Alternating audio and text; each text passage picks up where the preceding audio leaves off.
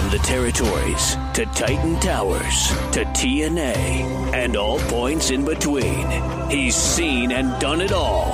And now he's here to share the real story behind wrestling's biggest moments, controversies, and characters. The MLW Radio Network presents Something to Wrestle with Bruce Prichard. Hey, hey, it's Conrad Thompson, and you're listening to Something to Wrestle with. Bruce Prichard. Bruce, what's going on, man? Have you uh, been doing anything interesting over the last week or so? I've been a little bit busy, man. Uh, kind of making an impact here and there. An impact here there. I'm picking up what you're putting down, pal. Uh, let's go ahead and get all of the uh, rumor and innuendo out of the way. There's been lots of speculation from a mutual friend of ours on his podcast that, without really saying so, he suspects that we're going to be shilling for a certain wrestling company. Uh, that is not the case. Uh, they're looking for the rub from us, not the other way around. Is that fair to say? That's pretty fair to say. So, anyway, let's move along.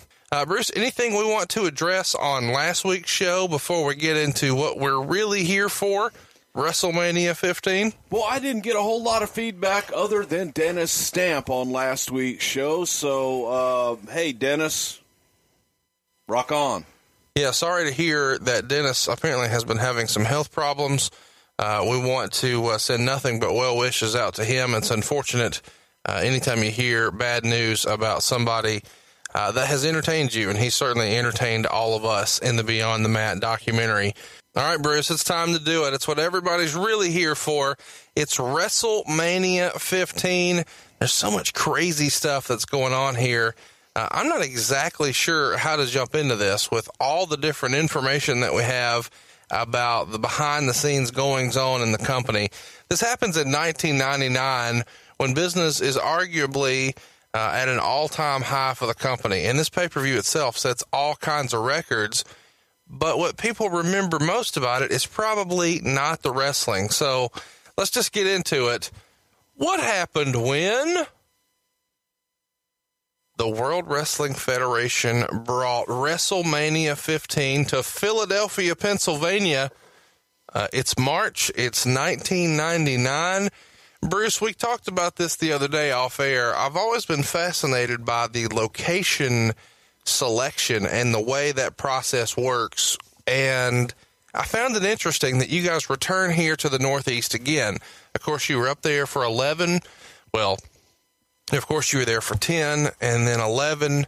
Uh, you're back in the Northeast. 12, you go to Anaheim. 13, you're in Chicago. 14, you're in Boston. 15, you're in Philadelphia.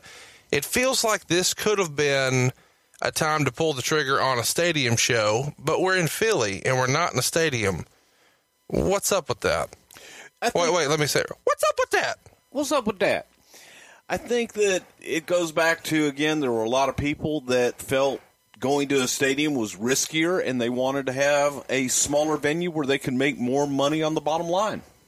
And it felt like Philadelphia was a hot market for y'all just because it's the Northeast and they have rabid fans, or it's just a wrestling town? Philadelphia is a great wrestling town. It was always really good for the WWF, and it was someplace, like you said, rabid fans. They supported the product, they loved it, they were enthusiastic, and they deserved a WrestleMania.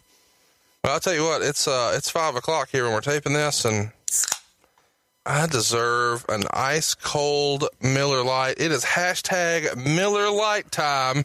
Hashtag Miller time. Come on, get you some of that. Please give me one. You want one too? Oh yeah. I'll get you one. Here we go. Here we go.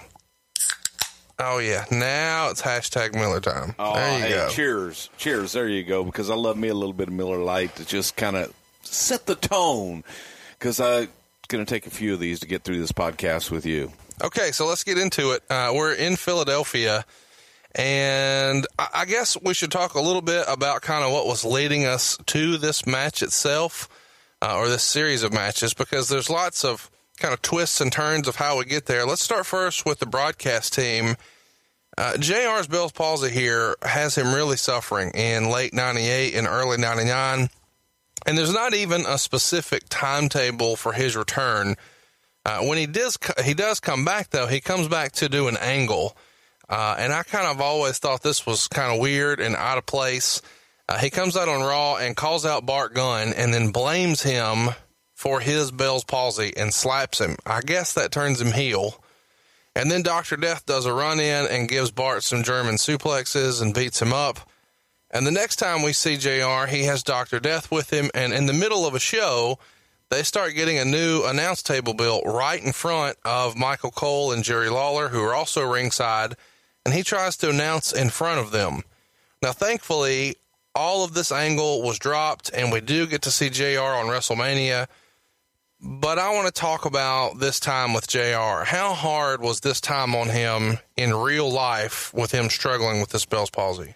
I cannot even imagine because Jim Jim Ross, he absolutely loves what he does. He loves to commentate. Jim loves to tell stories, and he's so damn passionate about everything that he does. He was probably maybe seen by a lot of people to be over passionate, or some people might even say overbearing in his quest to get back on the air. The powers that be felt, damn, Jim, you know, you can't be on the air with your face that's half paralyzed. They felt that it was unsettling for viewers. Whoa, whoa, whoa, whoa. What, what is this they? It's Vince, right? I think it was a combination of Vince, uh, Vince McMahon, Vince Russo, Kevin Dunn. I think that there were a lot of people that felt that it just wasn't the look that they were looking for, and it was an excuse to get Jim off of TV. Okay, don't just point the finger there. What did you think? Take some ownership. I didn't have any say in the situation whatsoever, but Fuck I felt what that, you had a say in. Did you think he had a look for it, or because he had this attack, you should keep him off TV? What was your opinion?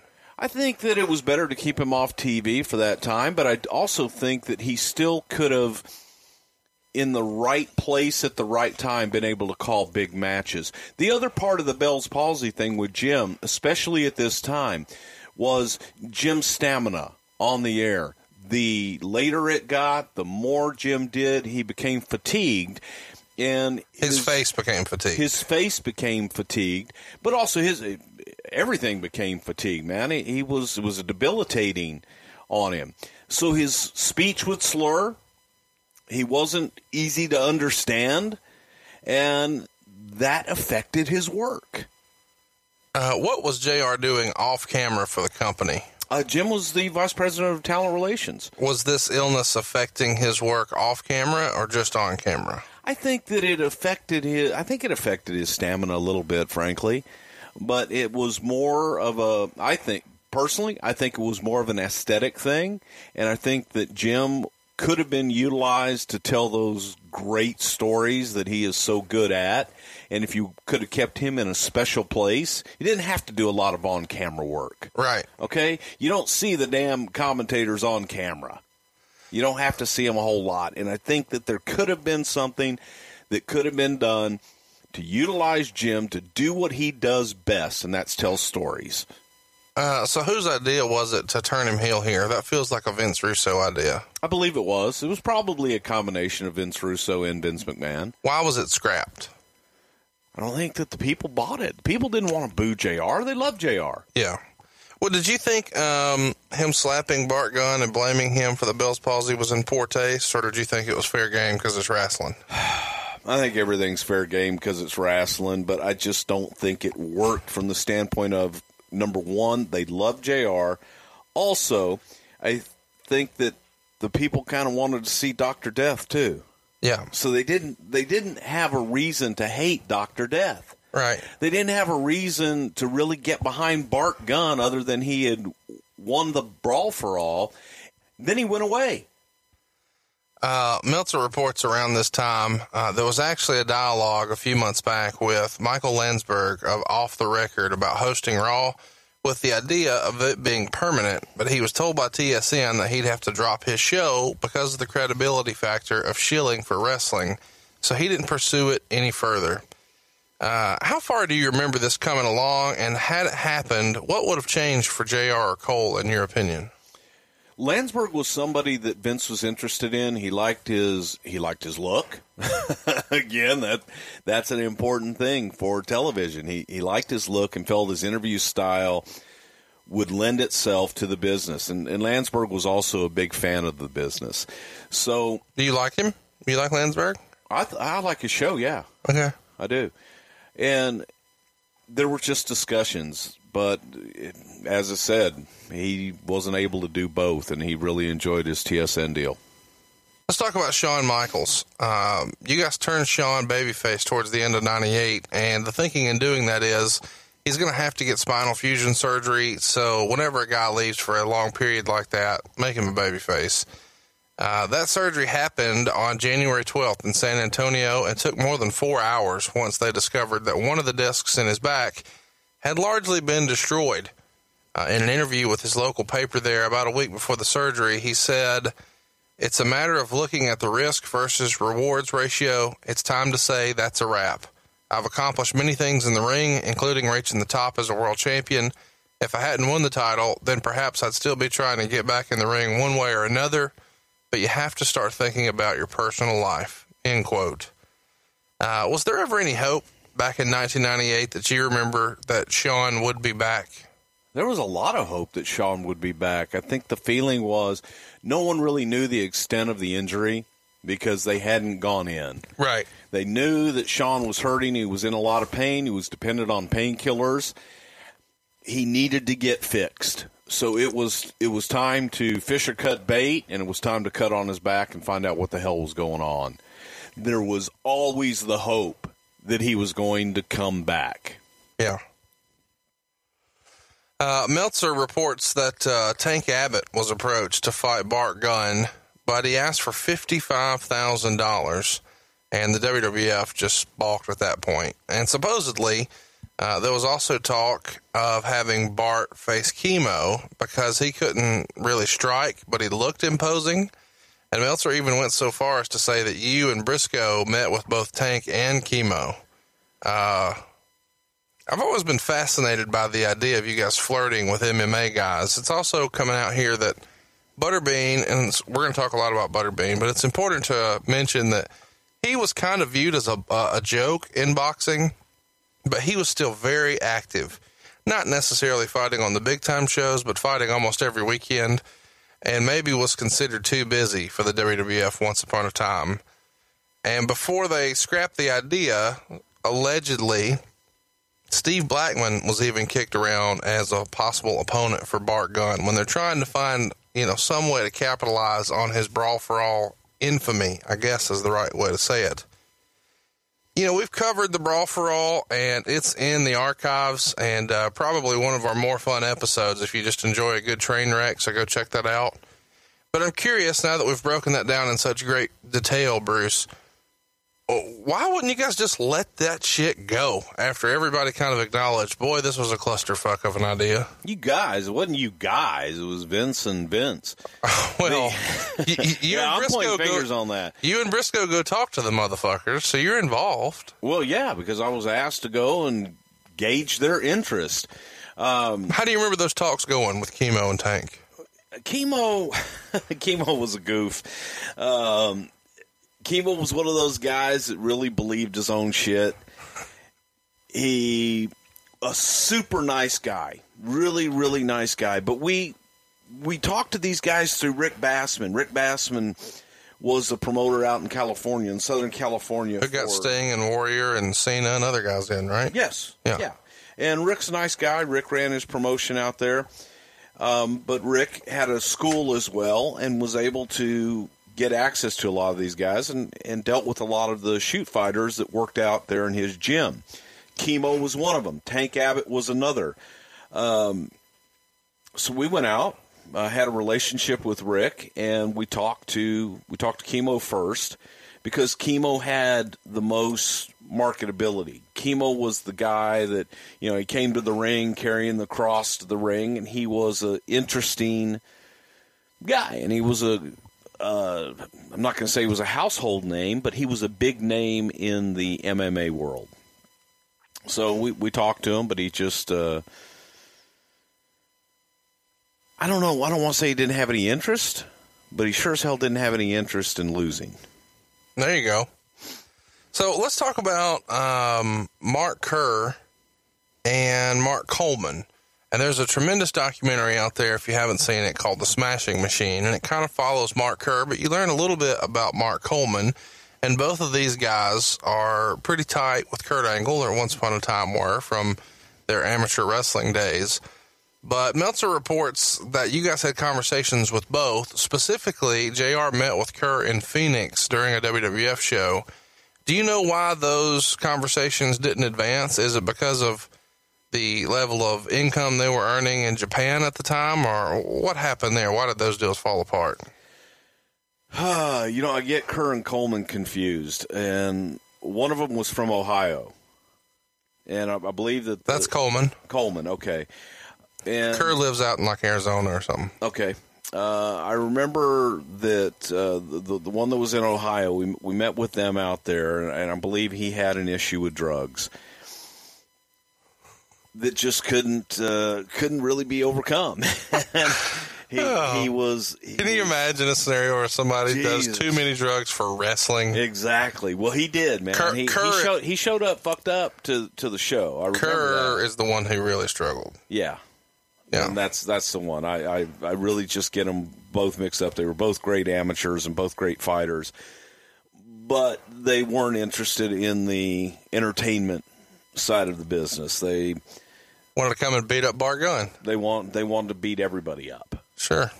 So it, it didn't didn't go beyond that. Do you remember Tank Abbott asking for 55? Does that sound right to you? All those guys asked for exorbitant amount of money. Do you think 55 in that time was exorbitant money? It was exorbitant money for what they were going to be doing in comparison to what the other guys were making. Yeah. Uh, I asked because there was an article in the uh, Philadelphia Daily News that said Butterbean had signed a two fight deal with the WWF for $50,000 per fight and claimed the contract said that Butterbean would be pinned in neither match.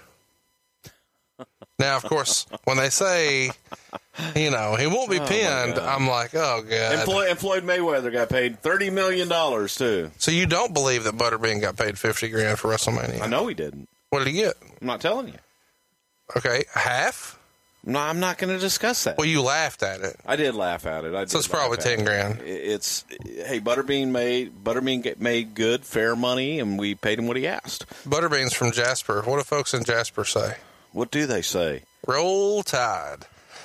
Uh, it was rumored that uh, WrestleMania will wind up being a three way deal with Austin, Rock, and Mankind. And one of the things that feeds into that rumor is that they're three guys who are going to be set to be on the cover of TV Guide. And I don't think, and this is hap- they're doing this like the week of WrestleMania is when these TV guides are supposed to come out.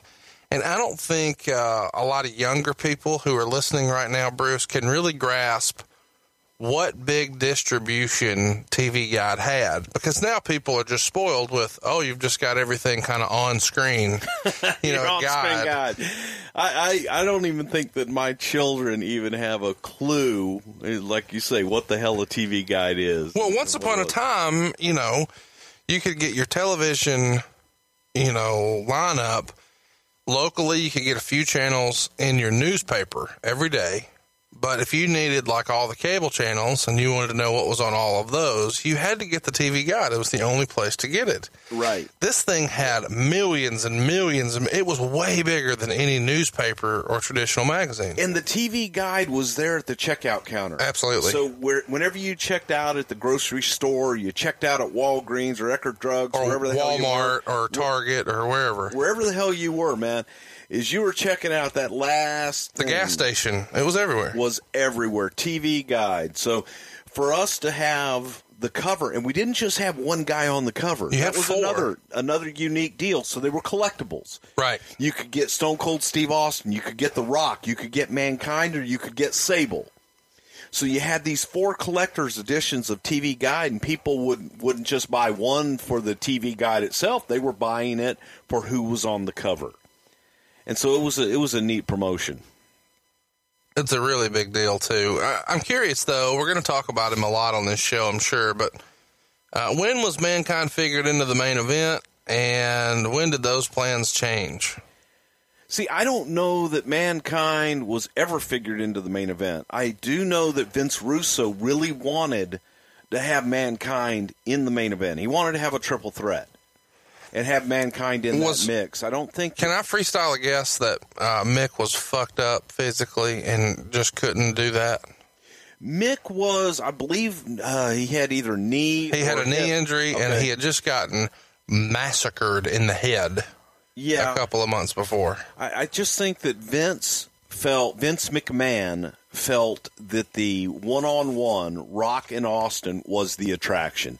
That the single match was more of an attraction than spreading that spotlight over three guys. So and, and he probably felt that way because and, and, now this seems crazy to think about, but at that time, there'd never been more than just a heads up match in the main event of WrestleMania. I believe so, yeah. There had been the tag match, you yeah. know, of course, at WrestleMania 1, but moving forward, it was all mono e mono. Right. And the idea of involving Mick in the match in the referee role, that was bandied about. So that's how they got Mick into that match. But I do believe that where that comes from is I believe Russo really wanted to have that as a triple threat match and keep Mick involved in the title picture. Do you remember Mick being disappointed or upset that he wasn't involved there? Sure. I mean that's that's your goal. If you're in the business, you want a main event WrestleMania. To be a part of that and be a part of that issue is is big time big time deal. No, it was a big time deal. And there's so much about the business in 1999 that's on fire. I mean, we're going to spin off into all kinds of crazy storylines here, but the next big one uh, was the big jump from WCW to the WWF for the big show, Paul White.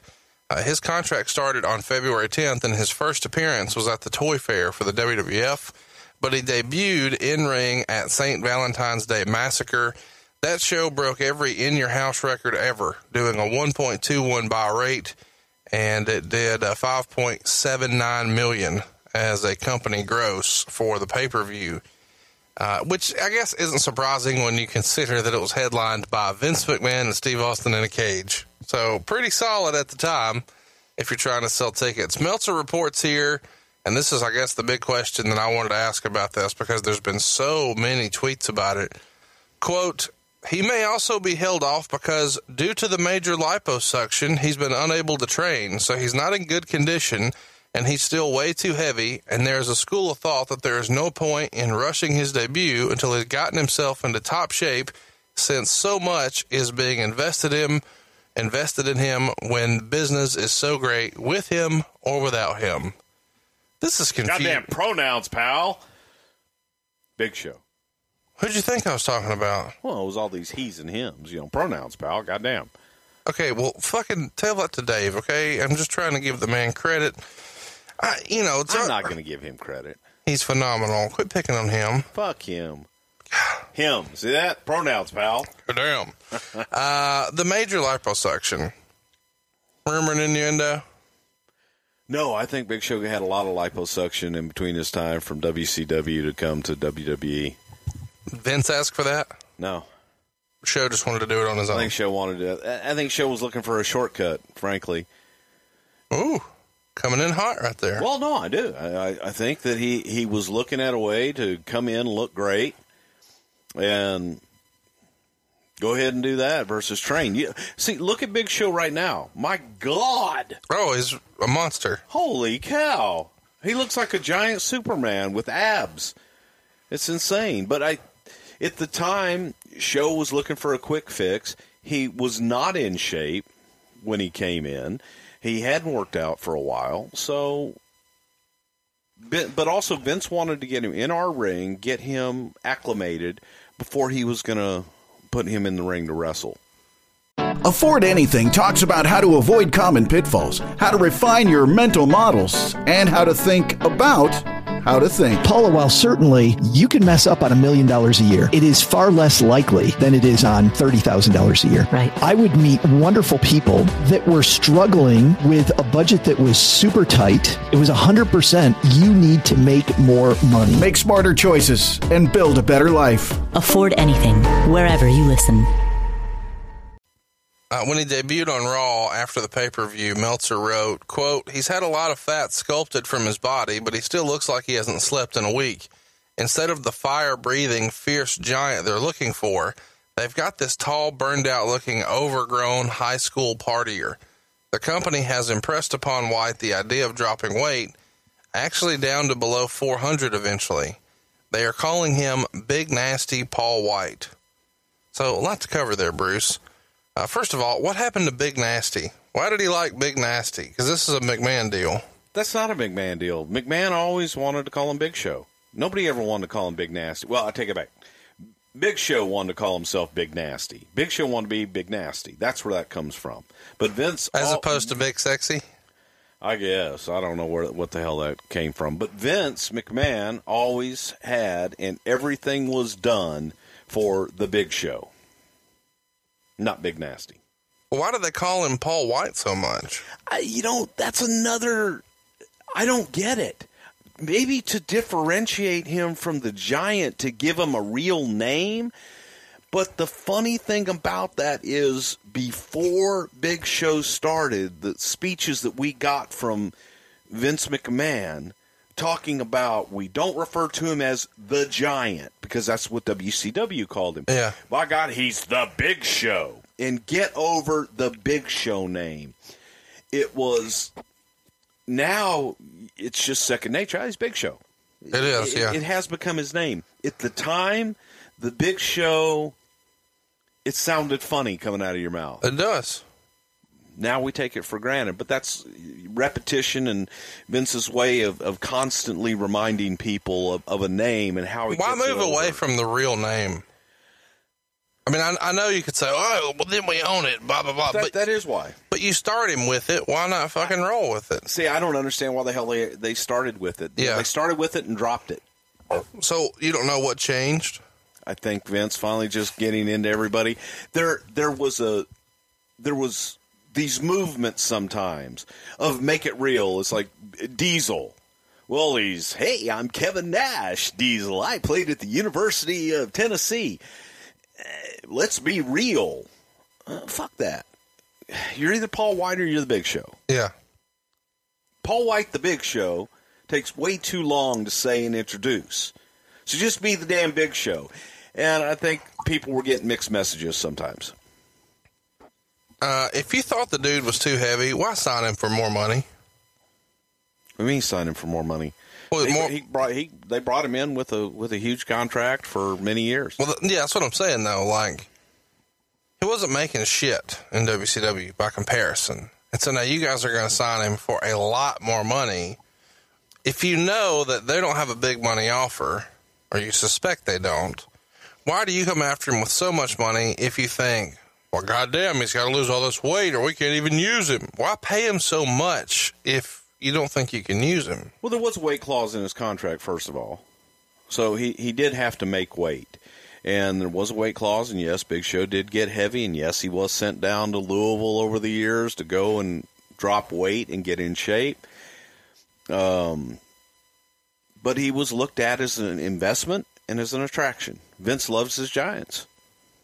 Meltzer wrote that the deal to bring him in was put together by White's agent and the help of Bushwhacker Luke, of all people, who acted as a little bit of a liaison to keep Vince from looking like he was tampering. Supposedly, the deal is 10 years for nearly a million dollars a year, and Hogan even advised Paul to take it. How do you remember the deal coming together? Um, Luke wasn't Luke helped out in that, I believe. Jerry Brisco helped out in that. How fucking random is that? What's that? just that Bushwhacker Luke's brokering deals. I don't know. As a, I just think of him as whoa, yay, yay! I Big Show. Hey, hey, mate. Fun douchebag. Um, sorry, that's one word I learned from Bushwhacker Luke. Douchebag.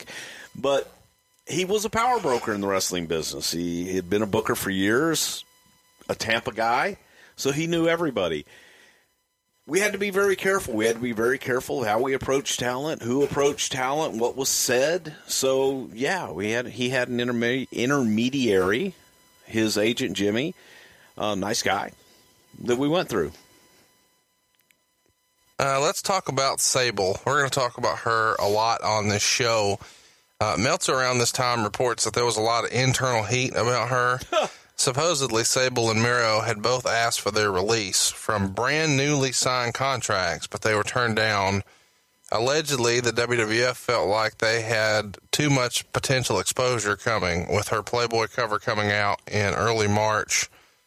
But a lot of the problems supposedly stemmed from a TSN appearance with Deborah and Chyna. Do you remember this? I sure do.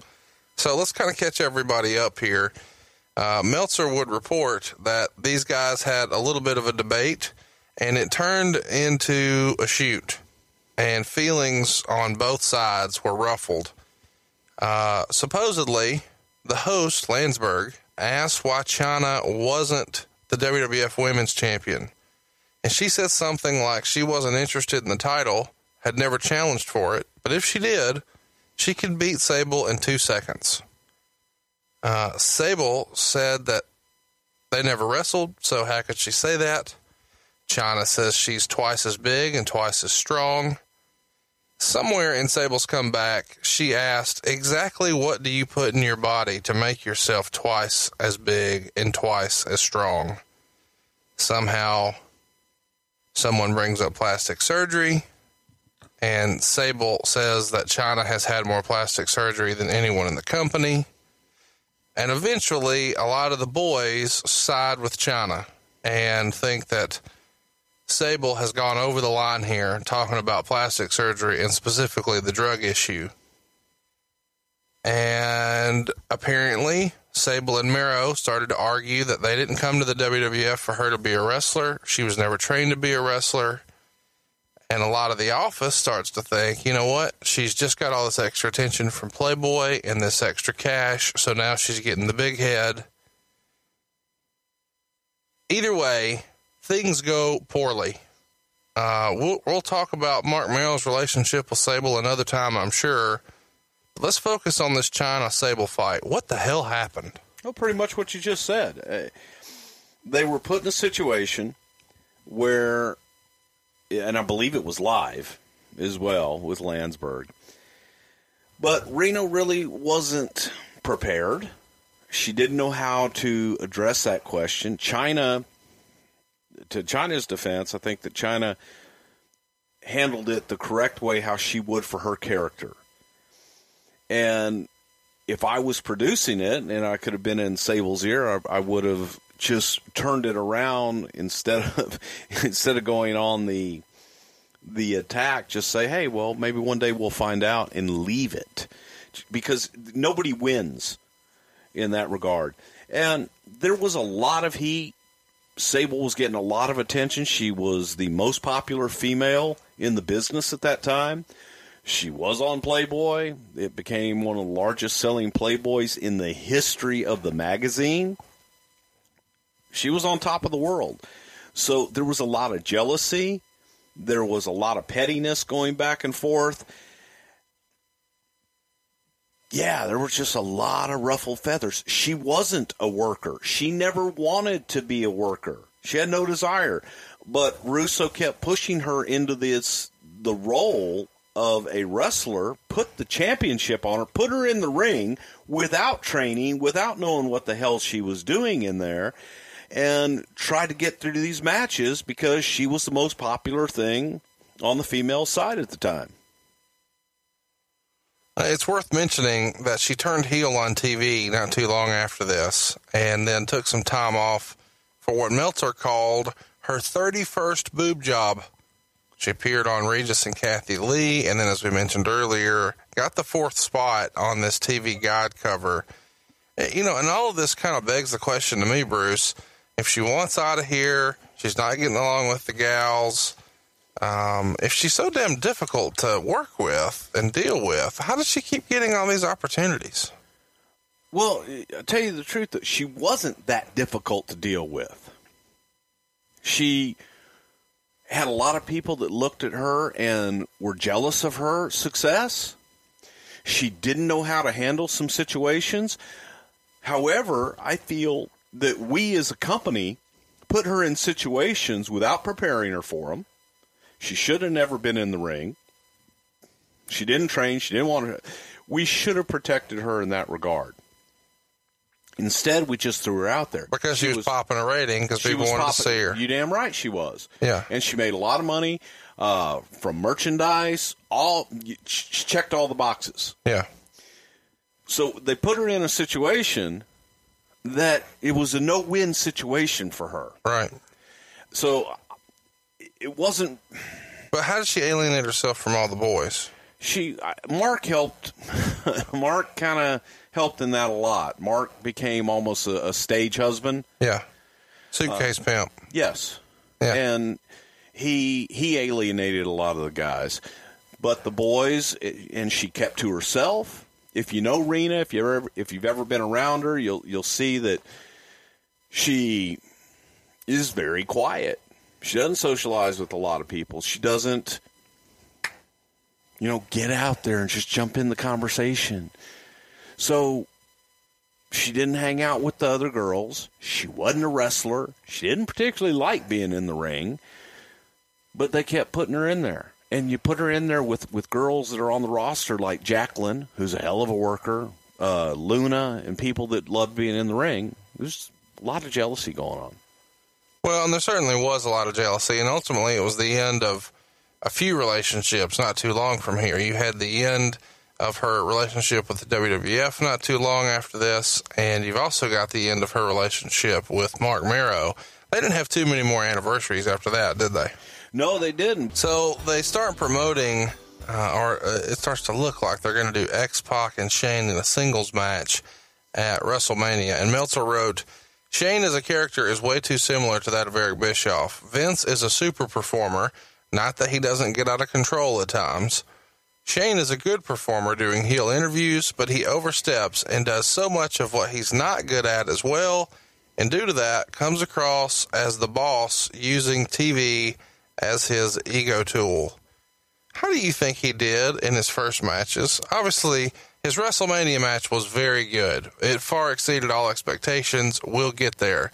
But his early stuff, not that fucking great. And he's on TV and he's in a he's in a bad spot here because he's going to be extra scrutinized because he's the boss's son. Yeah, it sucked. But it's a tough it's a tough place to be in, so he went out there and he did the very best that he could. What people didn't see was Shane McMahon in the ring every single night. No matter what the temperature, whether it was 30 degrees in that damn warehouse with my brother working out for hours on end every single day, learning the trade, doing everything that he could to get better in the ring. So I got a lot of respect for Shane. He was put in the position, didn't have the didn't have what everybody else had years and years of experience. He was thrust in because of his name and who he was. I thought he did a great job considering.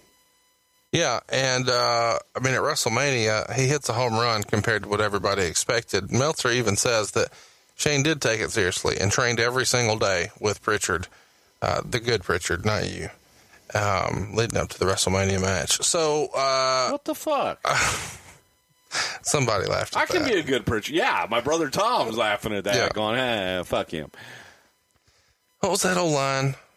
Um, Oh my god, it's your favorite fucking line. I'd take a bullet for Tom. I'd put one in Bruce. yeah, Yeah. Well, you love that one, don't you? well, here's the deal. Everybody knows you're the Prichard with a gun. I mean, it's available in the archives now. Why Bruce got fired. Go check it out. Uh, Double recap. fuck you. recapping uh, the match from February where Rock won the belt back from Mankind in Birmingham. Meltzer wrote, quote, Mankind put on a great performance and Rock is on his way to being one of the biggest stars this industry has ever seen, end quote. When did you guys know that? Like, when did you personally say, God damn, he's going to be one of the biggest stars ever?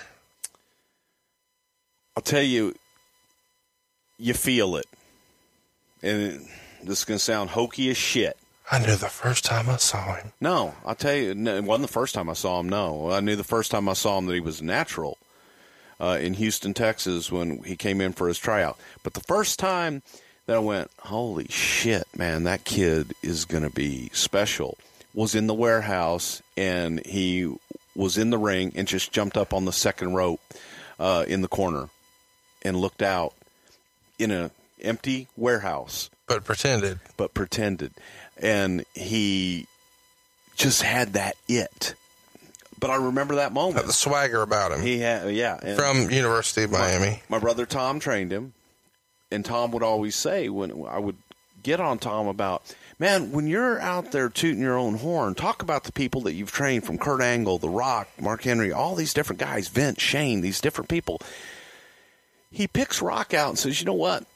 I didn't have to do that much with Rock. He had it. I just showed him where to put it. Wow, that's a great line. So Rock always had it. It was inside of him. He just needed somebody to teach him Where to Tom put it. said, where to put it. Yeah, this is not the sunny episode. Uh, this also is around the same time that Mankind lands the Chef Boyardee commercial we talked about on the Beyond the Mat episode. Obviously, we've already kind of ran through how the Chef Boyardee commercial kind of came together for Mankind, but it seems like a weird person to have endorse your product. Uh, the WWF here is arguably at its most raunchy. Uh, and it even gets coverage, eh, I guess, everywhere. USA Today, Inside Edition, uh, Politically Incorrect, Outside the Lines, Nightline, uh, everywhere. Uh, and they kind of recap all the bad stuff. Where Hunter asked a lady to take her top off at a house show, Chyna had her breast grabbed on TV, a blue Mark Henry.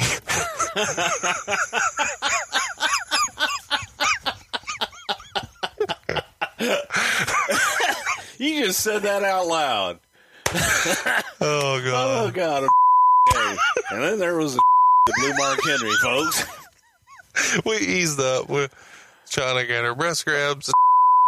Blue Mark Henry. Uh-huh. Uh, the Godfather's hoes were lifting their dresses and bending over. Debra was in the Doesn't bra and everybody- panties. Uh, Road Dogg was wearing 420 shirts. And Phil Mushnick even reports that the WWF floated the idea of having what they called accidental nudity at the WrestleMania pay per view. And they got uh, on a conference call with M&M Mars, the corporate sponsor of the show, and at least one cable executive, and both vetoed the idea. True or false about this accidental nudity? And hypothetically, who would it have been? I have no idea. I, I have no knowledge of anybody asking for accidental nudity at WrestleMania. I, I did accidental nudity in uh, the UK on a pay per view one time. That's but- what I want to talk about because I know this happened at least twice with Miss Kitty and Jackie. Yeah, but Jackie was the only one that was ever planned. Miss Kitty was Went was business for herself. herself. Yeah, Yeah. There was only one that was planned. That was in the UK, and we had the blessing of the folks over in the UK. So let me ask this. Jackie, and Jackie was completely cool with it. Let me hear, hypothetically, if Vince were to pitch Miss Jackie on, here's what I need you to do, what would that sound like? It wasn't what he needed her to do. Jackie, um, as you know, here in the in the UK, they're they're a little more brazen, and they've got uh, you've seen Benny Hill, and they've they've got a lot of nudity in the newspaper and, and things of that nature. Would you have an issue if perhaps in the middle of the match that your top might come off? And she was cool with it. She's like, yeah, I don't care. That wasn't nearly as fun as I hoped for. I'm sorry. I mean, but that was it. I mean, that was actually the shoot conversation because I was there. Well, damn it, this is a podcast trying to be entertaining. What might it have sounded like if he was trying to be an entertainer? And then from there, you're on her shoulder, and bam, your tits pop out. And the world gets Jackie's tits. Is that better? Thank you. Okay. Uh, now, of course, Meltzer. Chocolate titties! I wasn't ready. Uh, this could be our last show, folks. You never know. This might be, we oh might my be God, going out I with love. Jacqueline, man. Jackie's it's great. bad bitch. Shorty agrees. Uh, as far as the short term goes, the public has spoken with these words. The raunchier, the better. Raw pulled its all time record rating on 3 1, doing a 6.32 and a 9.6 share. Meanwhile, Nitro did a 4.32 and a 6.4 share. Although over the head to head period, the Nitro rating was 3.87 and a 5.9 share. There was no period head to head where the ratings were competitive. That's word for word from the Wrestling Observer. So this kind of begs the question to me, Bruce: Who introduced raunchy, and when did Vince get on board with it? I don't know the time frame. It was simply an issue of let let's go further than anybody else will go, and let's take it to the limit. Let's get to that line, lean over it, and see how far we can go. And the audience ate it up. They they loved it. I did. They respond. They responded by watching. They responded by buying more merchandise. The the numbers say it all. Around this time, Inside Edition runs a piece reporting that the Indiana University studied Oh, 50 God, episodes of Raw yeah. and found 1,658 instances of a wrestler grabbing or pointing to his crotch, or roughly once every four minutes. 434 uh, references to the phrase suck it, 157 instances of giving the finger, etc. And it's quoted as saying, bringing these figures up to an argumentative Vince McMahon was a pretty strong segment. McMahon came off bad to most, a total jerk to the general public. Do you remember this segment on Inside Edition? Oh, yes, definitely. Where was this shot? What was the thought on when it came out? I'm sure Vince tried to spin it and say it's a hit piece or whatever. Yeah, you know what? In this particular piece, Vince came off just so damn defensive, almost like a bully. Yeah. In, in that nothing that we did, you know, it was all okay. It was it was kind of like the guy. The old Saturday Night Live skit, Dan Aykroyd, that said Bag of glass. Bag of glass. I knew you were gonna say that. exactly. You know, Johnny Switchblade, and, and, and well, well, look at this, uh, the chainsaw thing. Bag of glass. Yeah, um, Let, let- let me, that's what it came across as to me. In the segment, Vince claimed the WWF didn't use prostitutes and that the words prostitutes or whores was never even used on the show. So, of course, the, the Inside Edition interviewer says, What about hose? And he says, uh, Hose is a street term that. Pe- Hose is a street term for and, ladies of the evening. God damn it, you dumbass! They're not whores. What the hell are you trying to say? A The- prostitute is a whore. Lady of the Evening and whore and prostitute are the same. That's what I'm saying. Whores and prostitutes are bad. Hoes are fun. Hey, you know, roll on that. Yeah. Uh, he Nobody says, wants to deal with a whore. but a hoe, hey, well, there's, there's, ho ho ho. Santa Claus. He says the people who played uh, these characters are actresses and not actually prostitutes. Well, He also s- just know- kidding, folks. Hey. I had to hire them. uh, how would how would Jerry Jarrett line up the prostitutes? Huh? well, you know, You know. Uh, you you want to do what? Huh? To my pee oh God.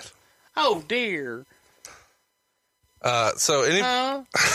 any question as to whether or not we were going to continue mocking Jerry Jarrett uh, is out the window. Well, you know. Uh, we, you know, this show's a lot more fun when we're having a lot of Miller Lite. I- I Just Miller Lite makes everything more fun. hashtag it's Miller time. Roll Tide. He says there's no satanic references on Raw and that nobody dies and nobody gets raped. Do you imagine when you start with this company in 87, you're even going to be discussing shit like this? Whores, prostitutes, raped, murder. Nobody got murdered. No, I know. That's what he said. No one dies. No one gets raped. There's no Satan. Just hoes and suck it. Yeah, no insertion. Oh, gosh. Were you ever embarrassed to be involved with the WWE? Never. Uh, Vince is in I the. prou- I- you know what, man? You asked that question. No, I was proud of my time there. I loved it. I, I, I there was nothing to be embarrassed about. Nothing. Nothing. We're gonna we're gonna find out on this show. Oh Uh, shit. oh hey, hang we'll on, get pal. there. Damn We'll it. get there. God damn it, Bruce. Uh, mouth, insert. He was. There's no insertion, pal. He's on the uh-huh. Daily News. He being Vince McMahon. touch my what? ripping his critics, saying they have no sense of humor, and he says, quote, lofty politicians out of touch, moral crusaders who don't have a clue, and egghead professors with flimsy studies treat the common man with contempt. and whores. Oh, sorry. Dude's worth hundreds of millions of dollars, and he's talking about the common man. He argued that a lot of kids don't really watch, and that that's hilarious, and that Livewire and Superstars were edited to be more kid friendly. Now, doesn't that imply that Raw isn't kid friendly? Huh? If you're saying we Well, that's edit, what he's saying. He's saying that Raw was was more adult oriented. Okay. Kind of defeats his argument. Uh, Meltzer wrote somewhere in here there's been a lot of uh, reports during the week that due to the success of Raw, the USA Network was asking to expand the show to three hours. I didn't know this until I did my research this week. Uh, the WWF uh, actually puts out word that they know nothing of this proposal. Did you ever hear about this? That it was kicked around that Raw might be considered for three hours? No, not at that time. Uh, somewhere in here, Meltzer also reports the four way for the IC title will most certainly be Val Venis, Ken Shamrock, Goldust, and Billy Gunn. At one point, Gunn was supposed to win, although plans change often.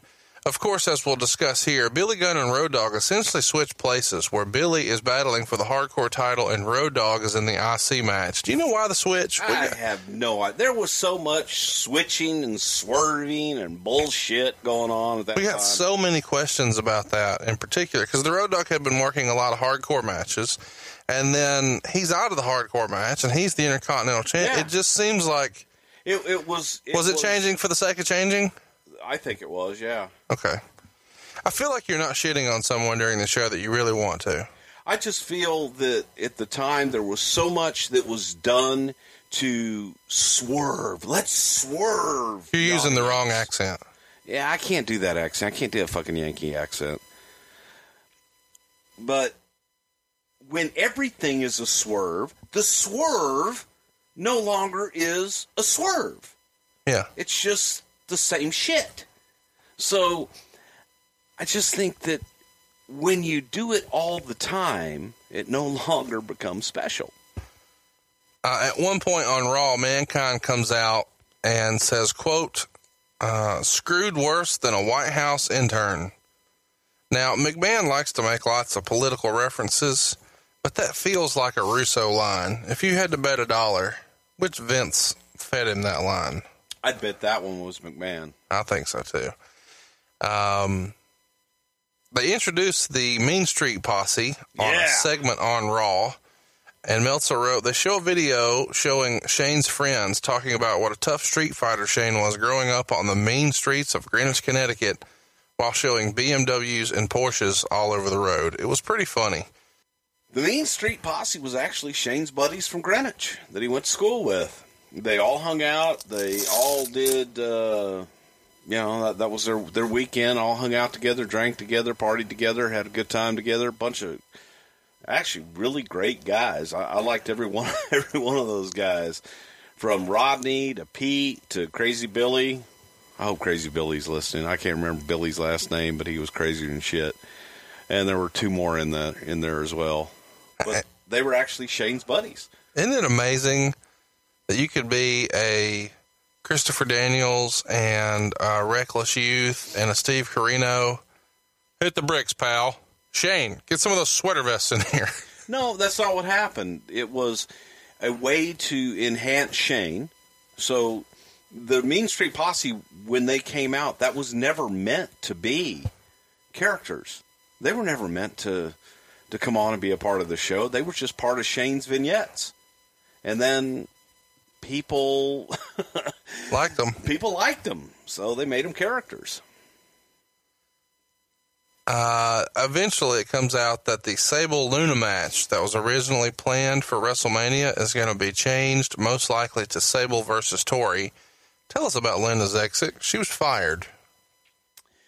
Yeah, Luna was let go. Luna was a bit unpredictable. Luna was having a tough time during this period. She had gotten in a couple fights with girls backstage. Sunny, which we covered in the archives. Yeah, but uh, Sunny was gone at this point. It was, uh, I believe, she'd gotten in a in an argument with Jackie. I think she'd gotten in an argument with obviously with Sable. Uh, you said obviously. Well, everybody was getting in arguments with Sable at that point. And I believe she had even had uh, an altercation with one of the agents at some point. She just was difficult letting, to do business every, She was letting everybody know that she was unhappy. So Vince was at the point where if you're unhappy, then go be unhappy somewhere else. Yeah. Somewhere building to uh, WrestleMania, Shane beats both Patterson and Brisco, who are dressed up as the Legion of Doom, before hitting both guys with belt shots and then pinning them at the same time. Uh, what did Brisco and Patterson think about this shit? Well, it was obviously a work. Clearly. My but God. that was a parody match. It wasn't like they actually had a competitive match. Well, it was a work because. Well, because Brisco won the hook, you'd be hooked, pal. Uh, I've always wanted to ask you about this because around this time you guys did a segment with Jerry Lawler at the Playboy Mansion, and of course this is being done to promote Sable and Playboy. You got any fun Playboy Mansion stories? I do, but you ain't going to get them here because I didn't do this. I got to the Playboy Mansion a little bit later. I got there after this. Um, I wasn't there for that, but Okay. I do have. I do later on. Um, it's actually one of the uh, poll suggestions this week. It's probably the only one you'll pick of my suggestions. Um, with one of my Playboy Mansion stories. Uh, let's talk about Nicole Bass. She Uh-huh. was not in Playboy. Uh, she was signed to a conditional developmental contract leading up to WrestleMania. And uh, Meltzer wrote, quote, she may be a bodyguard for Sable or an opponent for Chyna or play the role of a kickboxer who had a sex change operation. I have no idea where that comes from. I, well, yeah, He says no idea where he says the from. WWF did a casting call for women wrestlers for a proposed glow like show this past week in Los Angeles. We'll talk about that in a few minutes. Let's drill down on Nicole Bass. Tell me about Nicole Bass. And first, we should mention she's passed away this year. Howard Stern fans would remember that that's what she's most famous for. When she debuts on Raw, you actually hear Jerry Lawler say that. In my head, Vince Russo being from New York and a longtime Howard Stern fan, he probably discovers her on Howard Stern, wants to sign her. True or false? True. Tell me about working with Nicole.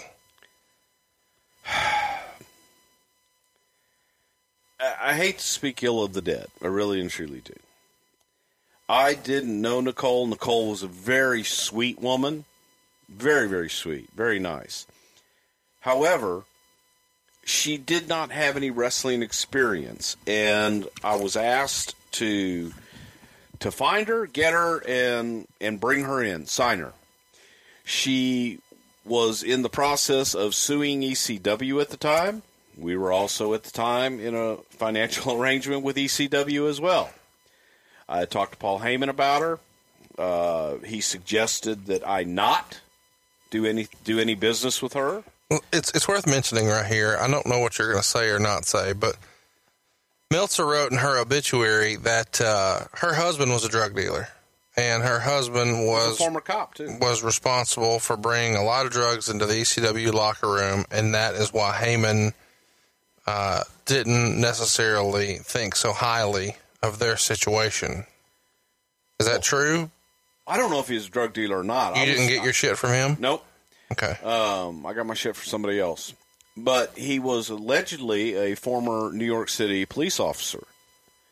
Now, I, I heard the same things from, from Paul Heyman, but I know Paul's rub on her was that she sued him, and she sued ECW.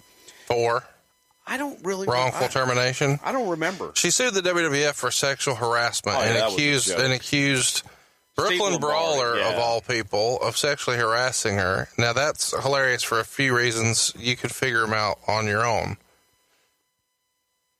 Nicole was just, it was a bad hire. It was, Russo liked her. Uh, I guess from the Howard Stern thing. Well, she You've had a her. phenomenal look. She had a great look. She had a tremendous look. Yeah. But she had no skills in the ring at all. She couldn't talk. Plus, she was extremely dangerous in pretty much everything that she did in the ring. Wait, wait, wait, wait, wait. You guys didn't have a problem doing that for Ahmed Johnson. What's the difference? Ahmed was at least trained. Really? Yeah. Who claimed that shit? Michael Hayes. No, he Did didn't. Yeah, he did. No, he didn't. that was Michael Hayes' guy. Is this a rib? No rib, not a rib. But Nicole, in my opinion, was just not a good fit. Wasn't a good hire, and I, yeah, wasn't real happy about that one. But by God, I got her signed. 'Cause I was asked to do that. Any of the boys have a fetish for her? God, I hope not. That's hurtful. I'm sorry. Uh, in March, Stone Cold came out on Raw driving a Coors Light beer truck and sprayed beer all over Vince, Rock, and Shane. Uh, they had the ring set up with two mat covers during the commercial. Simply removed one so they could have the matches and go on with the dry ring without a major delay. Segment was great. What are your memories of this match? Of It this was- angle? It was great. It was. I just thought it was a really cool visual, but it was a great segment. Was a great segment. Uh, let's briefly discuss the Brood for a minute. They're doing all kinds of weird shit. Uh, they're they're giving bloodbaths to Debra. They're kidnapping and crucifying Rocco Rock. Uh, do you remember anybody in particular pushing back on bloodbaths and crucifixions? No, but I just thought it was in horrible taste. And the reason I thought it was in horrible taste, not because of any anything other than the just the connotation being covered in blood. And I, I get it, wasn't blood, wasn't real blood, and it was symbolic. It was symbolic. It was a symbolic blood. Yeah, we're going to talk about that later too. But it was. I just thought gross. Uh, Meltzer's idea. I mean, not Meltzer's idea. Yeah, it's Meltzer's idea. Russo's idea. I guess. What, what is? I guess. What does that mean? I guess I wasn't. I wasn't a part of those What decisions. what were you doing here? I was doing talent relations and developmental. Okay, so you were in trouble. You're in timeout. Yeah, I was in timeout at this point. Bruce, Brucey was in the corner. What did you do to get put in timeout? I don't know. Just fell out of favor. I just fell out of favor. You weren't the favorite, and you, and you yeah. became Pout Boy because he was going with Russo. yeah, so, so I pouted, What was Pat doing besides being a stooge? being a stooge. Okay. Uh, Pat, Pat was Pat was on one of his many retirements. So Pat was He's had a lot of those. he's, he has had a lot of those. I, I wish I could retire like Pat, but Pat was happy being you know he was an agent and a character, and he didn't have to. He wasn't in the office at that time. He was living in Florida and Montreal. in his mobile home park. Uh, it's a modular home. What's the difference? Ask him. I'm just busting balls. We had a conversation about it. Uh, Meltzer reports that uh, you and Jim Ross and Rick Bassman uh, headed a casting call with women bodybuilders, power lifters, fitness girls, stunt women, martial arts women, and the goal is to try to get like a GLOW style show going. And there's rumor that this is supposed to happen on UPN. What happened? The idea was did we have enough talent to do an all female show? It was going to be a wrestling show, one hour, maybe 30 minutes, that just featured the women wrestlers. So we were looking for uh, fitness models that, that wanted to learn to be wrestlers, just kind of getting outside of the business, not the traditional women wrestler a la Moolah and Mae Young. Yeah. So we were looking for, we got Lisa Marie out of this. Really? Yeah. Wow, that's awesome. I didn't realize that. Yeah. Uh, the New York Times reports uh, right before WrestleMania on March 24th that the WWF was expected to sign a lease anytime for the WWF Raw restaurant in Times Square on Broadway and 43rd Street, across from where ABC would be opening the new Good Morning America. I'm sure we'll talk about this later, but tell us about how you first heard we're opening a restaurant. No, it wasn't a restaurant. It was an experience on Times Square. It was a WWF experience, complete with restaurant and merchandise store. How, mu- how much steroids did they use on the uh, chickens? You know, those kind of questions, or the bullshit that I have to put up with, folks. Um, the food was actually pretty damn good in the beginning. In the beginning. Yeah. Yeah, and then it just kind of went downhill. But in the beginning, it was pretty good. We'll talk about. We had chefs, then we got cooks. yeah, there is a difference. There is a difference. We'll talk about uh, the restaurant in the future, I'm sure. I want to talk about something else interesting you guys tried here. We got some questions about this. The WrestleMania Rage Party. And if you're out of the loop on this, it is online. You can go find it. It's not on the network, but it is online. Just uh, throw it in your Google machine. The WrestleMania Rage Party, and it aired on the USA Network at 10 o'clock the night before WrestleMania. This was an interesting idea to me. You had Isaac Hayes there. You had the Cherry Poppin' Daddies. You uh, being introduced by Val Venis, no less. yeah. Uh, and then, of course, uh, everybody's favorite, Big Punisher. Uh, tell us your memories of the WrestleMania Rage Party special. Hated it. What? Absolutely hated it. The idea was Bob Collins, I believe, and Bob Collins was Mr. WrestleMania, the guy that promoted it. He thought instead of we we didn't do a fan access, he thought instead of that, what if we had a huge party the night before WrestleMania because there were a lot of people that were coming in from out of town just for WrestleMania. So they thought, hey, they can go out to a party, they can party with the the wrestlers, they can have a good time, drink, and we have a whole lot of bands and superstars that they can party with. So we made it an event.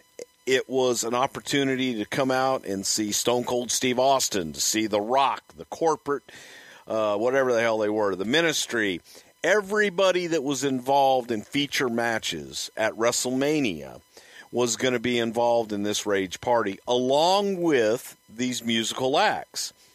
So we had to, in addition to putting together WrestleMania on Sunday, I had to put together a rage party that would air live on the USA Network and dealing with all of these musical acts and, and prima donnas throughout the night to kind of have them interact with our superstars and try to make sense of it all and somehow, some way,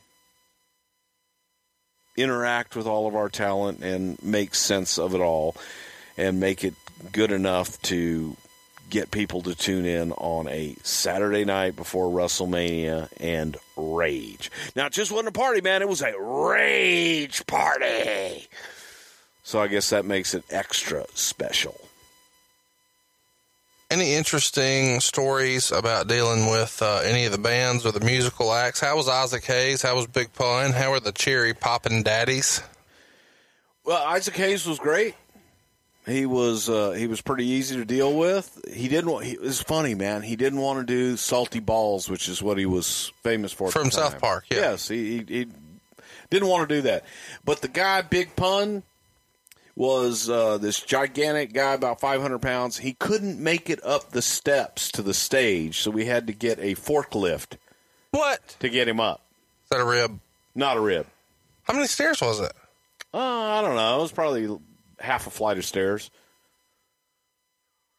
Brother was big. Yokozuna could have did that. Well, Yoko's a damn athlete. Okay, cool. There you go. Um, I don't know a nice way to ask this. How many uh how many delicious cold Miller Lights had Steve Austin had before he did his promo that night? Quite a few.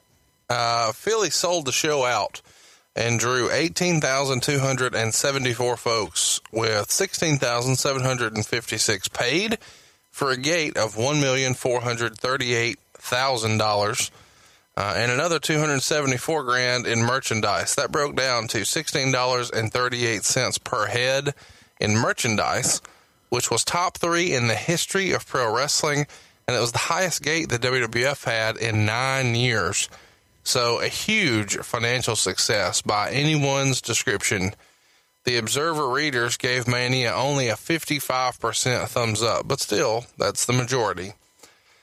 Um, And what will most likely prove to be the biggest revenue grossing pro wrestling event in history, Steve Austin regained the WWF title at WrestleMania 15, a show far more notable for production and booking than any of the wrestling, wrote Dave Meltzer.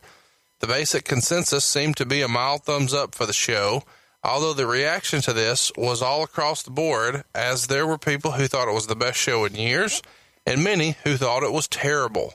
If a wrestling show is constituted by the quality of the matches from start to finish, then this was a thumbs down show with only two good matches, tops, out of 10.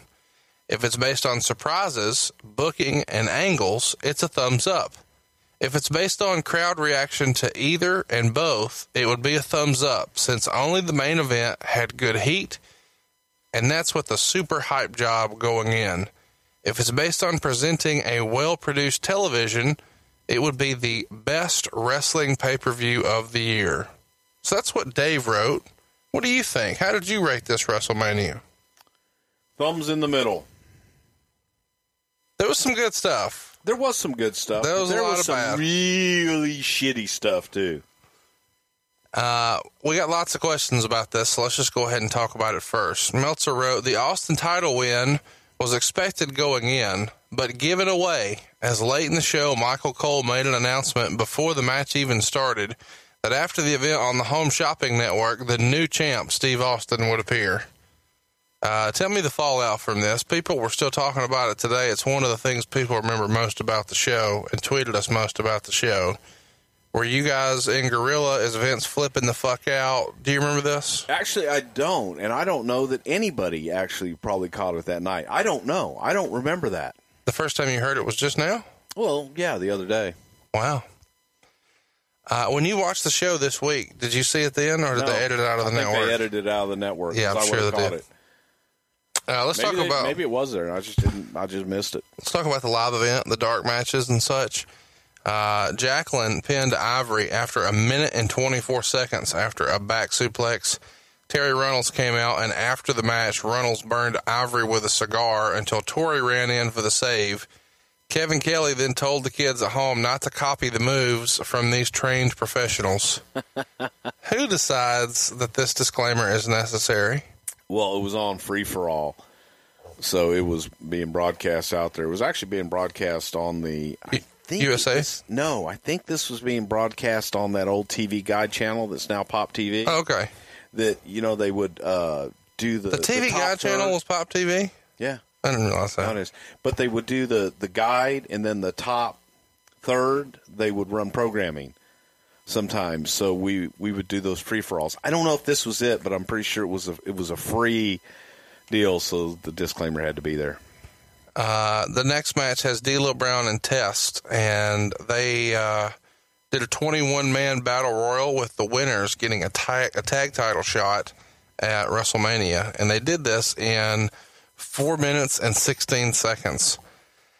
I found it interesting. Oh, it's worth mentioning here that Owen and Jeff Jarrett did commentary. Debra was there for the eye, uh, eye candy aspect. Spend my days working hard on the go, but the hands on the clock keep spinning too slow. I can't wait to be alone with my baby tonight. Uh, Meltzer described this battle royal here as a Titanic battle royal. You heard that phrase before? Uh, no. He says the goal is everybody tries to get out as soon as possible. Okay. Uh, Bossman did an interview, but the lights go out and Undertaker's voice comes over the PA. Uh, and of course, this winds up with the brood hitting the ring, the lights going out, and Boss Man gets a bloodbath. And then Mankind shows up, and uh, he and Paul White begin a backstage brawl, which is kind of funny because you see it looks like Big Show falls over a box and tips over. Uh, but it allows Austin to just walk through the door. So then the Big Show, uh, not Paul White, but WrestleMania begins, and uh, Boyz II Men are here singing "America the Beautiful." What was your uh, memories of working with Boyz II Men, who were a really big deal in the late '90s? It it feels like they had like every prom theme song for like four years in a row. Actually, they're, they're local uh, Philadelphia kids. Absolutely. So the, they were they were pros, man. They were nice as could be. They were pros all the way. They got there early, man. They did their rehearsal. Not much to say, man. They were good. You you have you have the ones that stand out that are maybe assholes. How about Run DMC? How are they at WrestleMania? At WrestleMania, fine. Previous WrestleMania doing promos, they were assholes. Uh, but for the most part, these these kids were real respectful, real respectful. How many Easy Miller- for me to say? How many Miller Lights have you had? Not enough. Uh, so then we set up the show with a phenomenal video from Freddie Blassie. Was this the best thing on the show? Got to be near the top. This was a David Sahadi production, man. Good shit. That was fantastic. Is this the one that made Vince cry? The this one did, yes, but all, all of those legends ones that uh, Vince loved. oh yeah, they were great with Ernie Ladd in them and and uh, Arnie Skaaland and Gorilla, tremendous stuff. So let's get started. Uh, first match on the main card.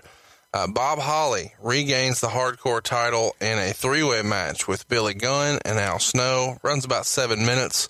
Crowd's kind of dead to get started, and then Al Snow pulls out a hockey stick from under the ring. That gets a Let's Go Flyers chant from this Philly crowd. And then he breaks the hockey stick on Holly's back and a broomstick over Gunn's back. Both of those were gimmicks, no matter what Bruce says. Uh, and then you see some chair shots, some table stuff, and then the famouser, and uh, he goes for the pin. Holly makes the save and then jumps on him to win the title. It gets a star and a quarter. Any comments on this match? Is the thought, hey, it's Philadelphia. Let's give them a hot opener. Let's give them, in the home of ECW, a hardcore match to kind of jumpstart the crowd, and then we'll do some more traditional wrestling in match two? Or what's the thinking? The idea is always start off with a hot match, and it was a hot match. So get out there with a lot of action and shit happening, and then calm it down from there. Were you a fan of hardcore matches? Nope. Match number two Owen Hart and Jeff Jarrett regain the WWF Tag Can Team titles. Owen and Jeff Jarrett retain the tag titles, beating D'Lo and Test uh, in just under four minutes. Ivory comes out wearing clothes. She was out there scantily clad in her match, but this time she has a band aid on her face since, you know, they just put a cigar out on her face. Uh, Debra is in a white bikini, and the finish comes when D'Lo sets up a power bomb on Jarrett, but Owen nails him with a missile drop kick, and Jarrett uses a jackknife cradle for the pin. Star and a quarter. I love the finish of the match. I thought it was executed perfectly. I was really impressed with the execution of the finish. Was this a waste of Jarrett Owen? You've got two guys who've been praised as big talents. Uh, I mean, Owen specifically has really maybe been underutilized. What say Bruce? What say you? Got him on the show, so that's a good thing. But you know, it is it is what it is. You don't have enough time for everybody. What what would your uh, cohort on what happened when Monday say about what Debra was wearing? That was kind of hot. Uh, he would be all about it. You think so? Yeah. He's a pervert, you know. Uh, I think he would refer to you as a slap dick. He'd like to slap my dick. Let's move along. Uh, before the match, uh, the next match we're about to cover, uh, which is Butterbean and Bart Gunn. That's what's coming up next. But before that, they introduced the judges, and of course, there's other judges. But let's talk about the one we want to hear about, Gorilla Monsoon. I believe this is his first appearance in public since he had his health problems, and it might actually be his last on TV. He had lost a ton of weight. He didn't look awesome, but he got a huge pop, uh, and he looked almost moved by the reaction. What do you remember about this with Gorilla?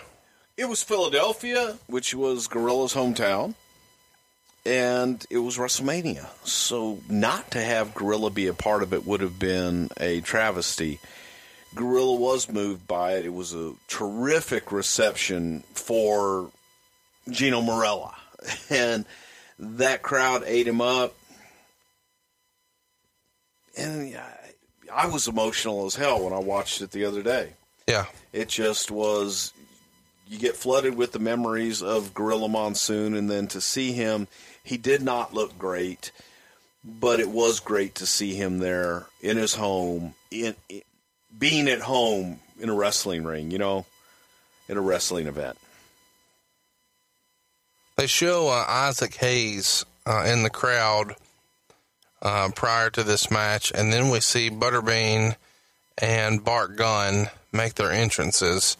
It's kind of an interesting deal here because this feels sort of kind of out of place. The referee, uh, tell everybody your favorite referee story here. We watched this the other day together, and he said he kept asking a question backstage.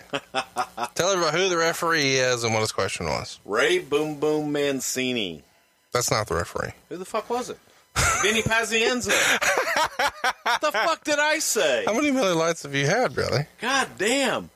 Ray we used in. Okay, sorry. I'm, okay, sorry. Vinny Paz. Vinny Paz is the referee, Woo! and he asked the question over and over and over. What, what am I supposed to do? What's the finish? and, and folks, th- this this fight, you can watch it, man. It's a shoot. There's no working in this. There ain't no working in this. E- even Bean and Bean offered to to work the match. Um, bless his heart. Bean did not want to hurt Bart Gunn. He knew he would. He knew he would. There was there was a feeling. I think there was a feeling in Bart's camp. I think there was a feeling by Bart and the guy that was training him, who was Mark Mero's trainer. Really nice guy. They felt Bart had a chance. We all felt Bart had a chance.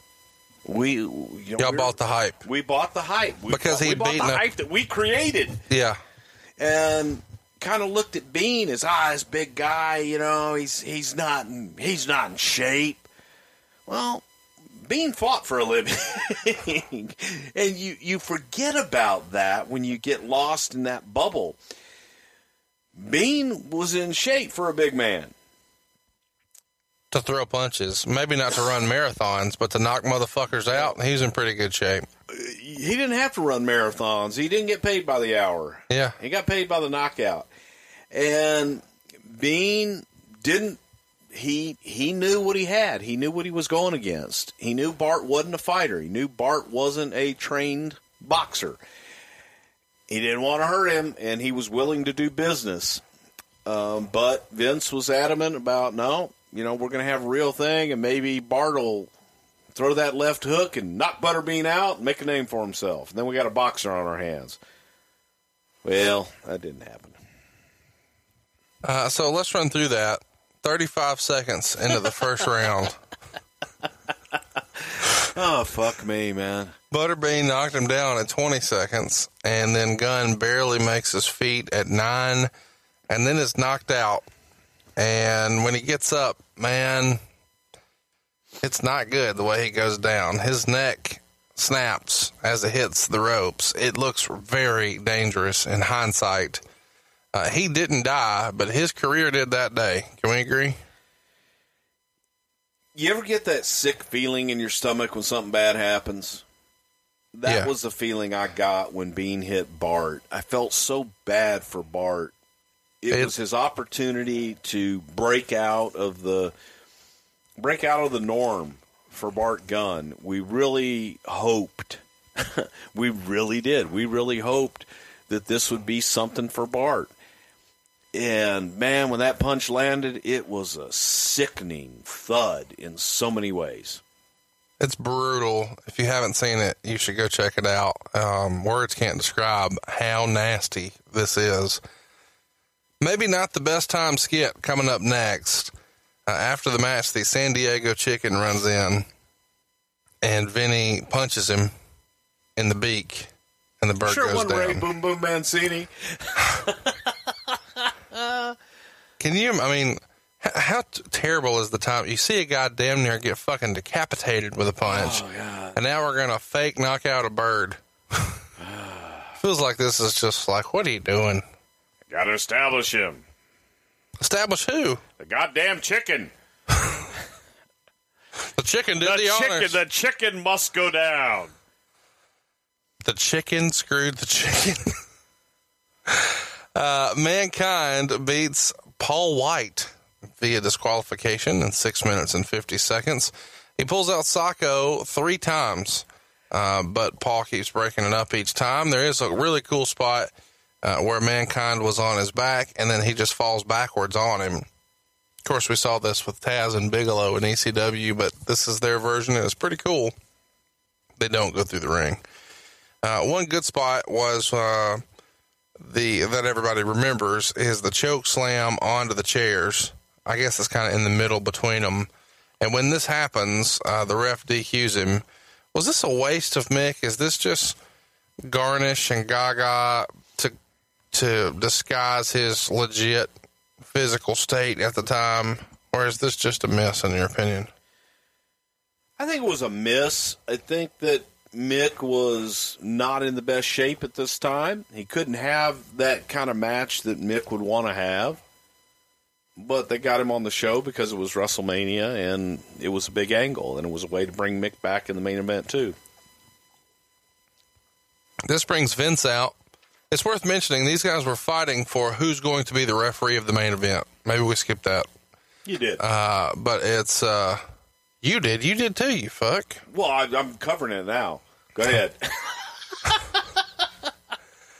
So the the concept here is Thank God Miller Lite came on board. That's all I got to say. it's Big Show and Mankind, uh, and the winner is the referee. I, I don't know why you would want to work twice, but what an honor it would be.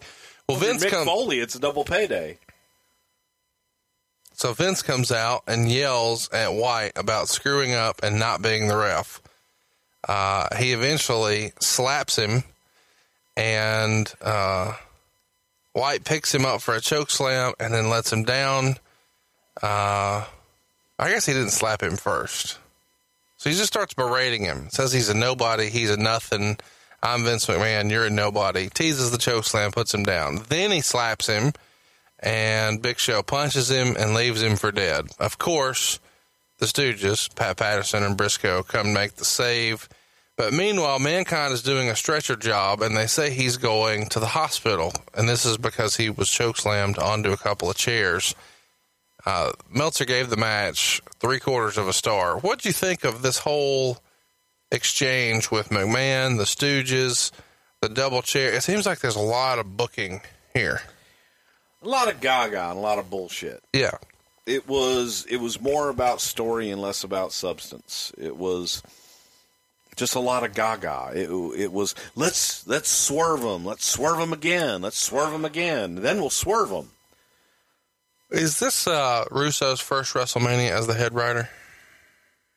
First or second, 98 may have been first. may have been. Is it fair to say that there's. Uh, no, wait a minute. Ninety eight was Austin and Shawn. Yeah, So this would have been his first, yeah. yeah, I thought so. Uh, did Patterson enjoy being a stooge? He'll tell you he didn't, but he did. Yeah, he's working in reverse. He Yeah. loved it. He did. Uh, let's let's hear afterwards. They wake Vince up and get him acclimated backstage, and uh, he says that he wants to press charges and have uh, Paul White arrested. Let's hear your version of that.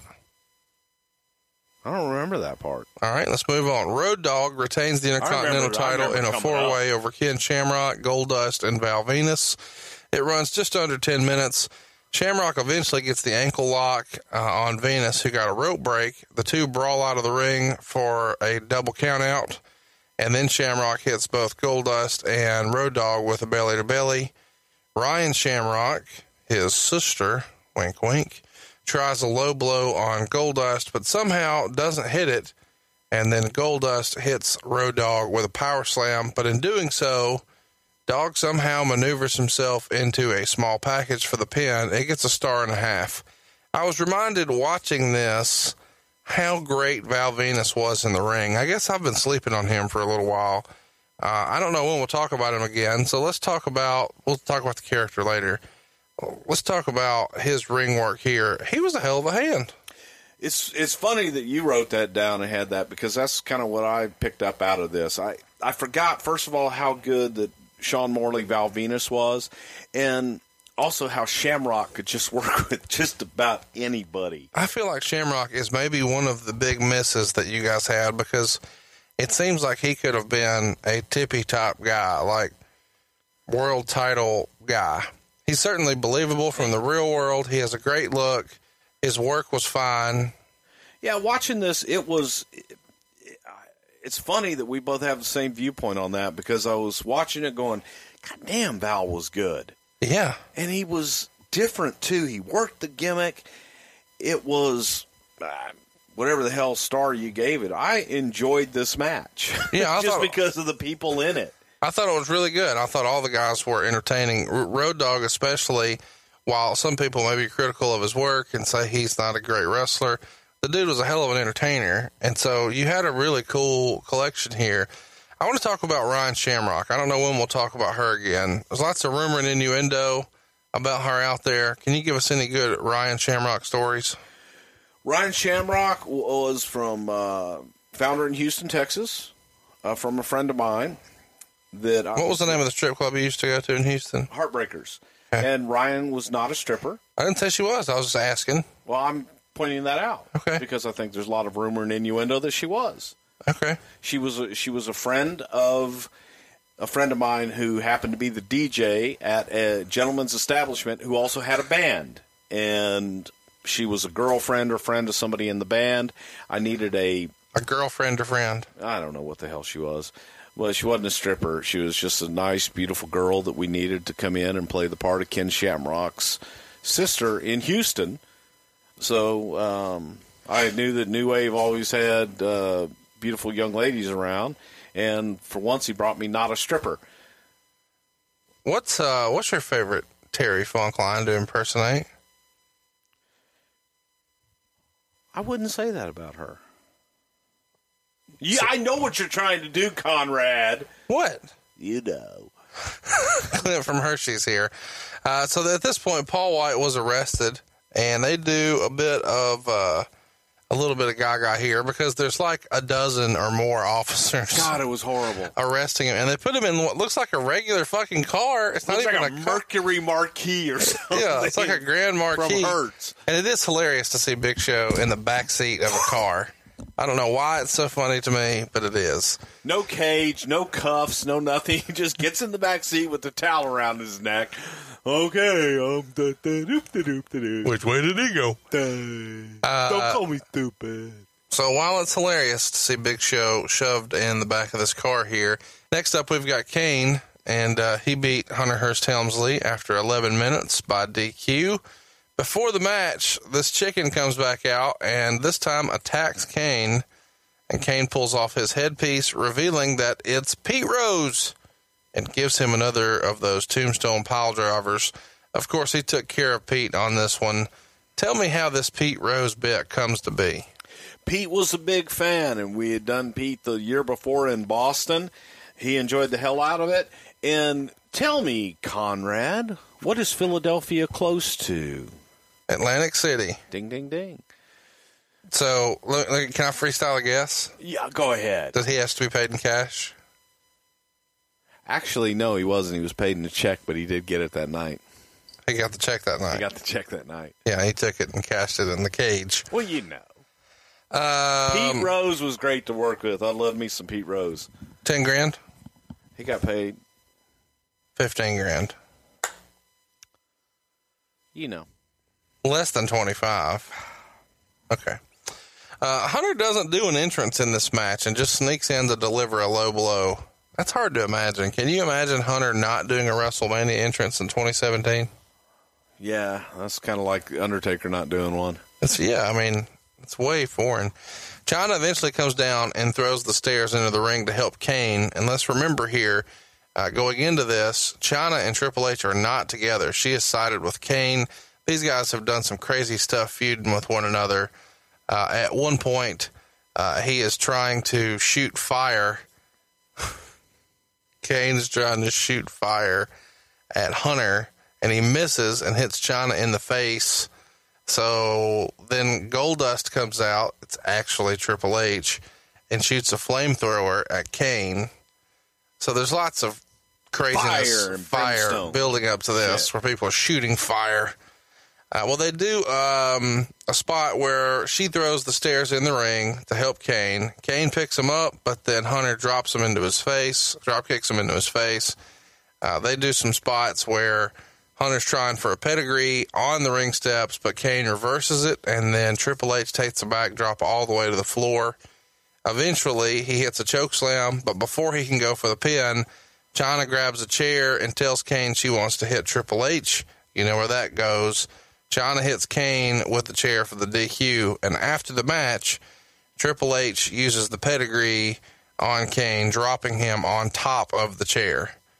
Uh, the crowd popped big to see Triple H and Chyna back together. I guess this is like our new age uh, Macho Man Miss Elizabeth 1999 version moment here. The match only gets a star and a quarter from Meltzer. What did you think about this match and the reunion of Triple H and Chyna?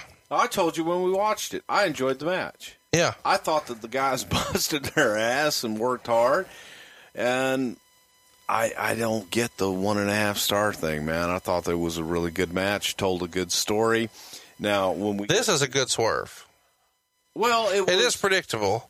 You know, when she This was a great swerve. But yeah. I, I don't like what happens later on in the show. Yeah. Uh, at this point, we see backstage Vince talking to Kevin Kelly, and he says that since Paul has arrested and Mankind's in the hospital, he's going to be the ref here. So go ahead and hit us with this Vince McMahon line, Bruce. What's he sound like?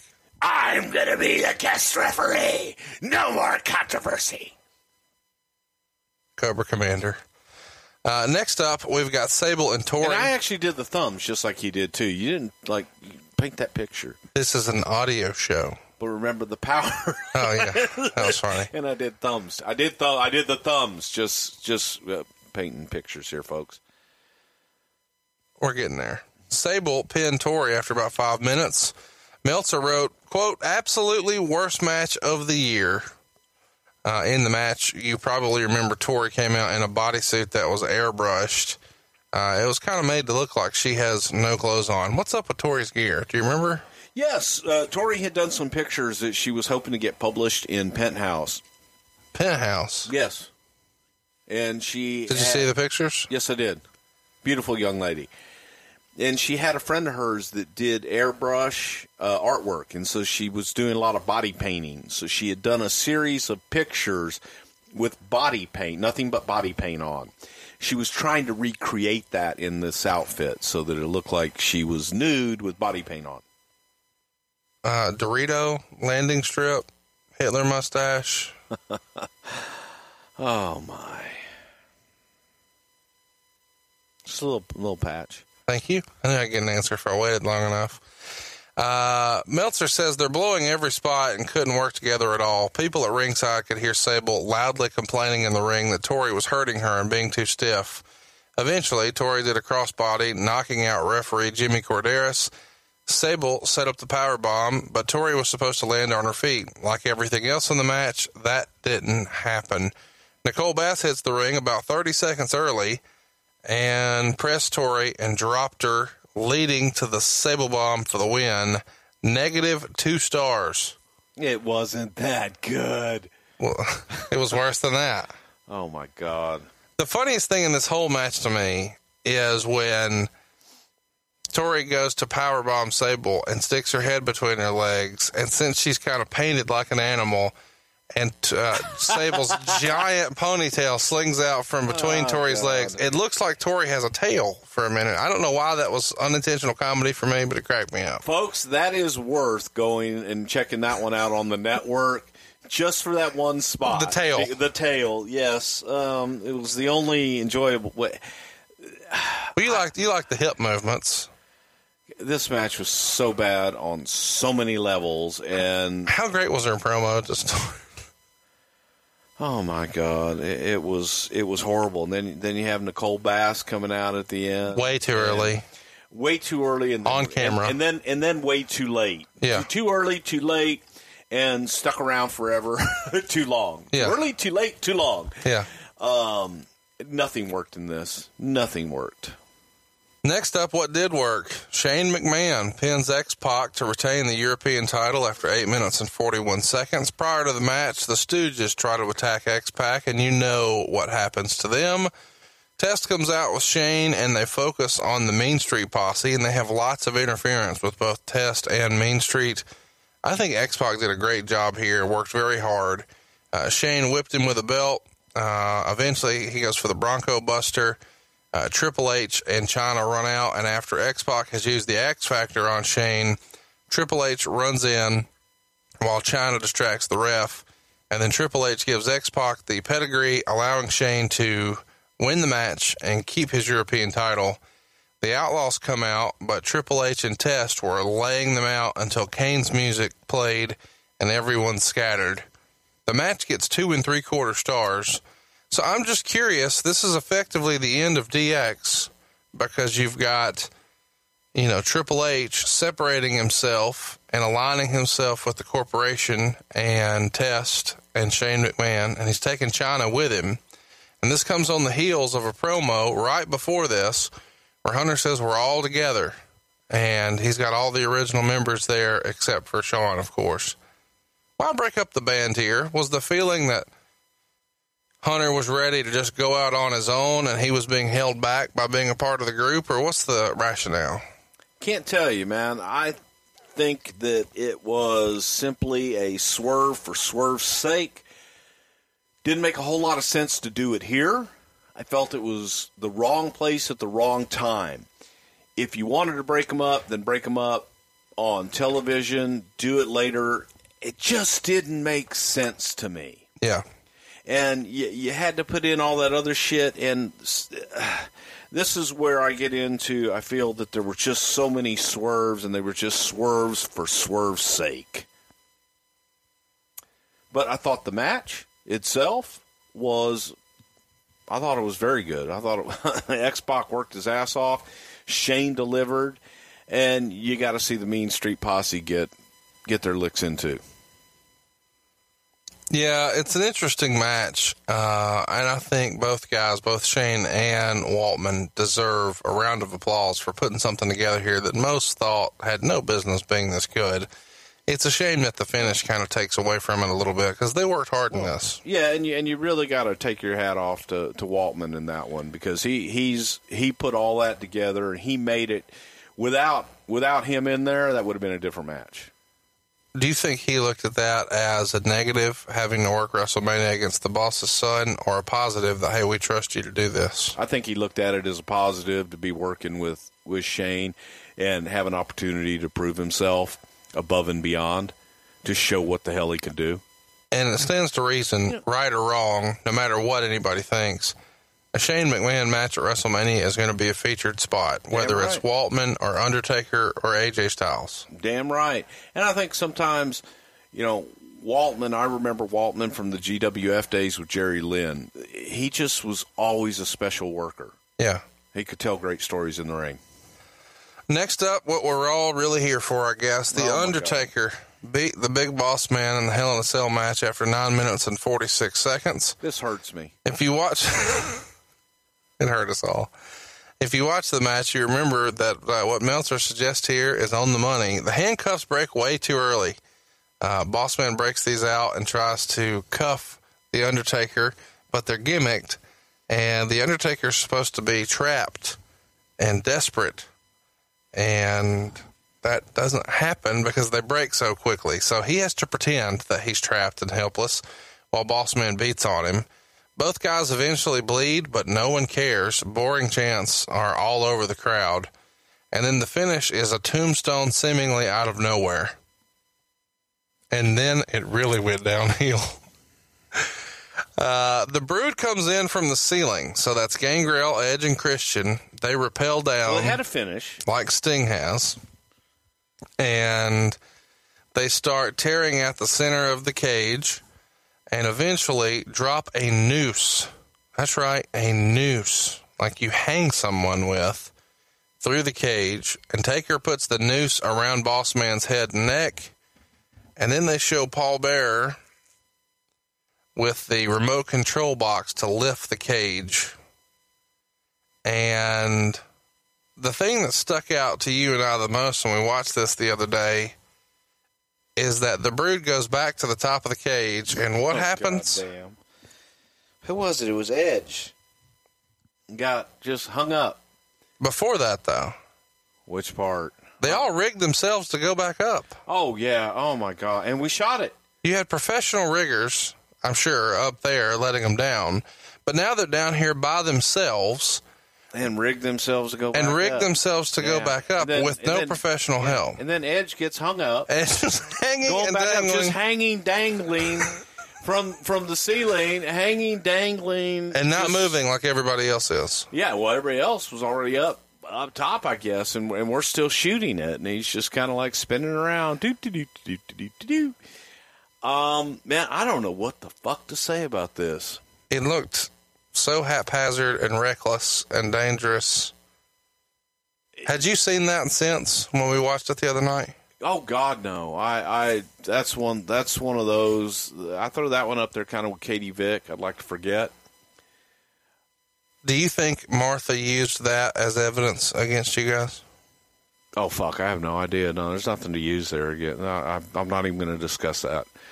Um, but the the hanging itself, the the absolute Oh yeah, let's talk about the hanging. So dropping a noose. Let, us such- think about this, folks. We dropped we dropped a noose from the top of the cage, already tied, a, a noose that you hang people with. Um, put it over Boss Man's head, and uh, hung him. It was horrible. I, I did y'all walk through this the day before? no, we did it that day, but it was it was fucking horrible. So you're in the crowd or around the ring watching them kind of walk through this. The noose comes down. I assume they hook it to a harness that's under his gear. Do I have that right? Well, yeah, you saw it on the goddamn show. You can see it. Well, people are listening though. I'm trying to get you to, you know, talk to them. I don't want to. Um, So just cut the show off. We're done? we're done. Um, yeah, man. It, it, there- there- And so know, he Boss goes- Man was wearing a goddamn harness and fucking. There's a hook on the noose. Obviously, he wasn't choked. I wish folks. people he wasn't strangled. I wish people could see your face as you're. You have your elbows on your knees. Your Oh, head now you want to describe what the fuck I'm doing with You- my hands in my head. You look so downtrodden. Let me ask you again: Were you ever embarrassed by anything with the WWF? this was horrible. This this one was this was embarrassing, folks. Yeah, this one was this was bad. I felt so bad for the Undertaker and Boss Man, everybody involved in this. I felt bad for me. Um, I felt bad for me. It it, it sucked. It was When when you do who- the whoever's idea was. I don't know if it was Russo's or Get McMahon's. the Whoever the fuck's out idea was, it's horrible. I will go on the record saying it was horrible. Um, execution was horrible. The idea itself horrible. Um, who was for? and, and on top of it, on top of it, this happened on a Sunday. The next night, Boss Man just goes out and works a match. so, so give me the logic there. I'm sorry, it, it was it was the shits. so you Just the ki- so you, motherfucking shits. so you killed a guy. No, he just hung him. Huh. He, he worked the next night. No, but I'm saying for, as far as the live crowd goes, I mean, you killed a guy. Yeah, I, you know what? I don't even remember how the fuck we got him out of there. I know they dropped him down, but I don't know they carried him out. I don't know what the fuck happened. I don't even remember. It's it's it's one of those those black holes in my memory that will never be. Let me let me freestyle this. When you guys walked through it that day, I can honestly tell you that I remember them dropping it down and looking at it and going, "Oh fuck," and walking away. I it's did you hear Vince McMahon's reaction to the No. walkthrough? no. What about live? No, I don't even know if he was there. I don't even know if he was like you know around me. I was a gorilla. I I, I couldn't even tell you. It was so fucking just dead. It was. The audience didn't know what to do. Well, what are you supposed to do? You just fucking murder. Right. I mean, yeah, it- it's it's who's the baby face? Who's the heel? Am I supposed to, am I supposed to be happy that we're hanging a man in the middle of the arena at the premier event? Uh, you know, Yeah, do you cheer for a hanging? yeah. Yeah, What do you do? yeah. Do, do you boo the hanging Or do you hear that hanging? Are we happy or are we angry? Or do we really give a flying fuck? It, it just No one gave a fuck. No one gave a fuck about the match. No. And on top of it, you you add that to it at the end. Didn't work, and I felt I felt sorry for Taker and Boss Man because they're two great workers that deserve more than that, in my opinion. What did Taker think after? I don't even remember. I I imagine he probably just kind of hung his head like I just did and walked to the back and said, Well, you don't remember That- Vince flipping out about this? "No, I really don't." And and I got to chalk it up to being that black hole of trying to forget that shit. How funny is it when Undertaker realizes, oh shit, he's spinning. The hard Oh, cam's gonna ca- the hard cam is gonna catch the harness. Let me try to steady his leg here, Fucking horrible. and then at some point they turn the lights off. Like maybe, Thank God. and when they do, Michael Cole starts yelling, "It's symbolic! Is it a symbol? is it a symbol?" Now, is this because you guys have gotten so much heat for crucifying guys and putting them on the cross and having to say it's not a cross, it's? Not a cross, it's a symbol, pal. Um, no, you know what I think was happening there is I uh, I'm I would bet you money that whoever was Jim Ross is in his head saying it's yeah, a symbol, it's you a know, symbol. trying to trying to say, "He's not being hung. It's symbolic. It's a symbol." I don't know what the fuck it's a symbol for, other than you're hanging somebody, you're killing someone. It's a symbol. I don't Of what? I, yeah, What was the bloodbath a symbol of? blood in a bath and a vampire. Vampires like blood.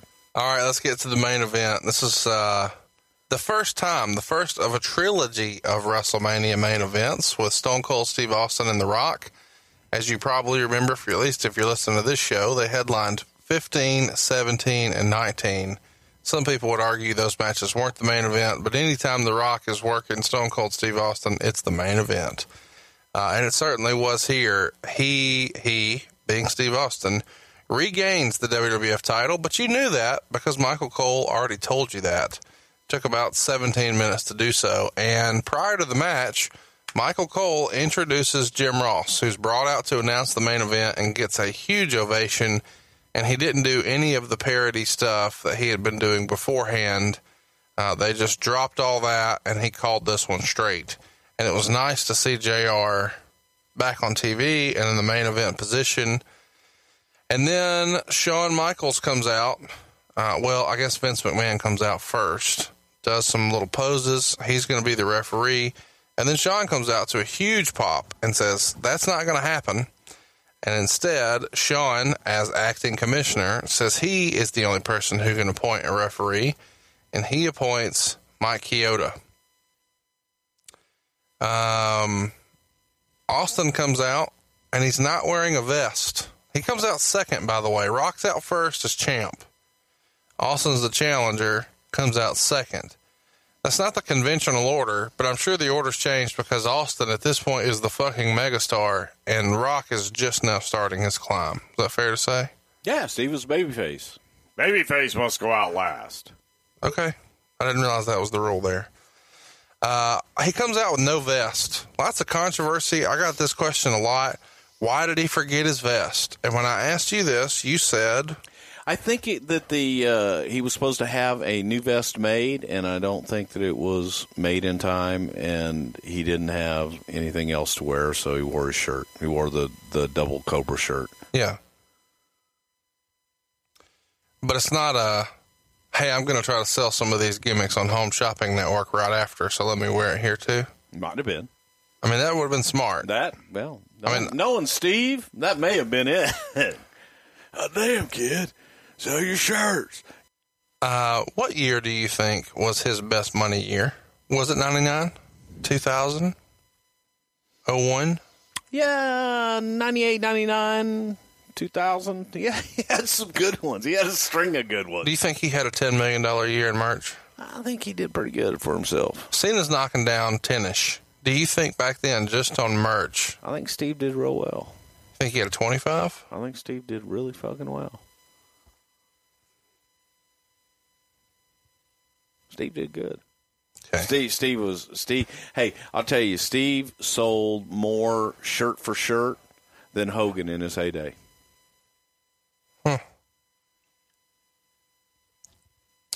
Uh, the guys worked uh, a really great match, starting out on the outside, lots of brawling. Um, eventually, of course, you know there's going to be lots of ref bumps in this. Austin knocks out Chioda with a chair, and uh, this happens when The Rock put the ref in the way. Uh, eventually, Tim White, another referee, runs in. You know what's going to happen here. Rock does a Samoan drop for a near fall. And when Austin kicks out, Rock delivers the rock bottom on White, so he's out now. Then Stone Cold hits the stunner, but there's no ref to count it. So Earl Hebner runs in, but Rock kicks out. Vince attacks Hebner, and um, then Vince and Rock are double teaming Austin when Mankind runs in and decks Vince. Austin does a schoolboy for a near fall, and then Rock delivers another rock bottom, but misses the corporate elbow which by the way, Shane McMahon did in his match. Any sort of discussion about Shane being the owner's son ripping off Rock's kind of signature move? Or is that all okay because it's the corporate elbow? I'm sure it was all okay because it's corporate elbow. But you know what? Actually, I think Shane did the people's elbow. Oh, goddamn. And Rock did the corporate elbow. Um, Rock goes for another rock bottom. Austin blocks it, hits the stunner for the pin and it's over. Uh, after the match, uh, Hebner sticks around and drinks beer in the ring with Austin. And Austin decks Vince after the match, delivers another stunner, pours beer on him, and we go off the show. Uh, this match gets three and a half stars. So lots of gaga, as you like to say, in the main event. What did you think of this as a WrestleMania main event? Clearly, Austin hottest star in the business in March of 99. And obviously, Rock is on his way to becoming the hottest star in the business. But as far as just a match and a moment in time here in March of 99, what did you think? It was a lot of gaga, but that was becoming the norm in pay per views and, and everything that we did. You know, the swerve, the gaga. Um, let's make it exciting. There wasn't a lot of thought given to well, if the guys are out of the ring for a count of 692, that's okay. Nobody's counting. Uh, it was a different time and a different place. So the the trend was going towards the excitement and, and the gaga, and they delivered in that regard. They busted their ass, told a story, and the story of that match was the the corporation had the everything stacked against Stone Cold Steve Austin, and he overcame. And at the end, you know, Mick Foley was a big part of that with the referee. So that story got told, and I thought that story, you know, we accomplished that. Not necessarily my cup of tea, but it was good. Happy belated birthday. Do you want to tell Thank everybody you. how old you are? Older than you. This is you true. Could, you could like be my son. Isn't that a scary thought? That is a scary thought. Me and Larry Thompson are kind of closer in age than you and me. Did y'all- Larry, Larry Thompson is, is Papa Conrad for those of you that don't know. Papa Thompson. Did you uh did you ever make any towns down by like Prattville, Alabama in like eighty one? Was continental territory. You and your brother were probably cruising through Montgomery. Oh my God. Is this real? It could be. Did we just have a moment here? You never know. What would that make my mom? I am not going there. I love Miss Deborah. We will see you here next week on Something to Wrestle with.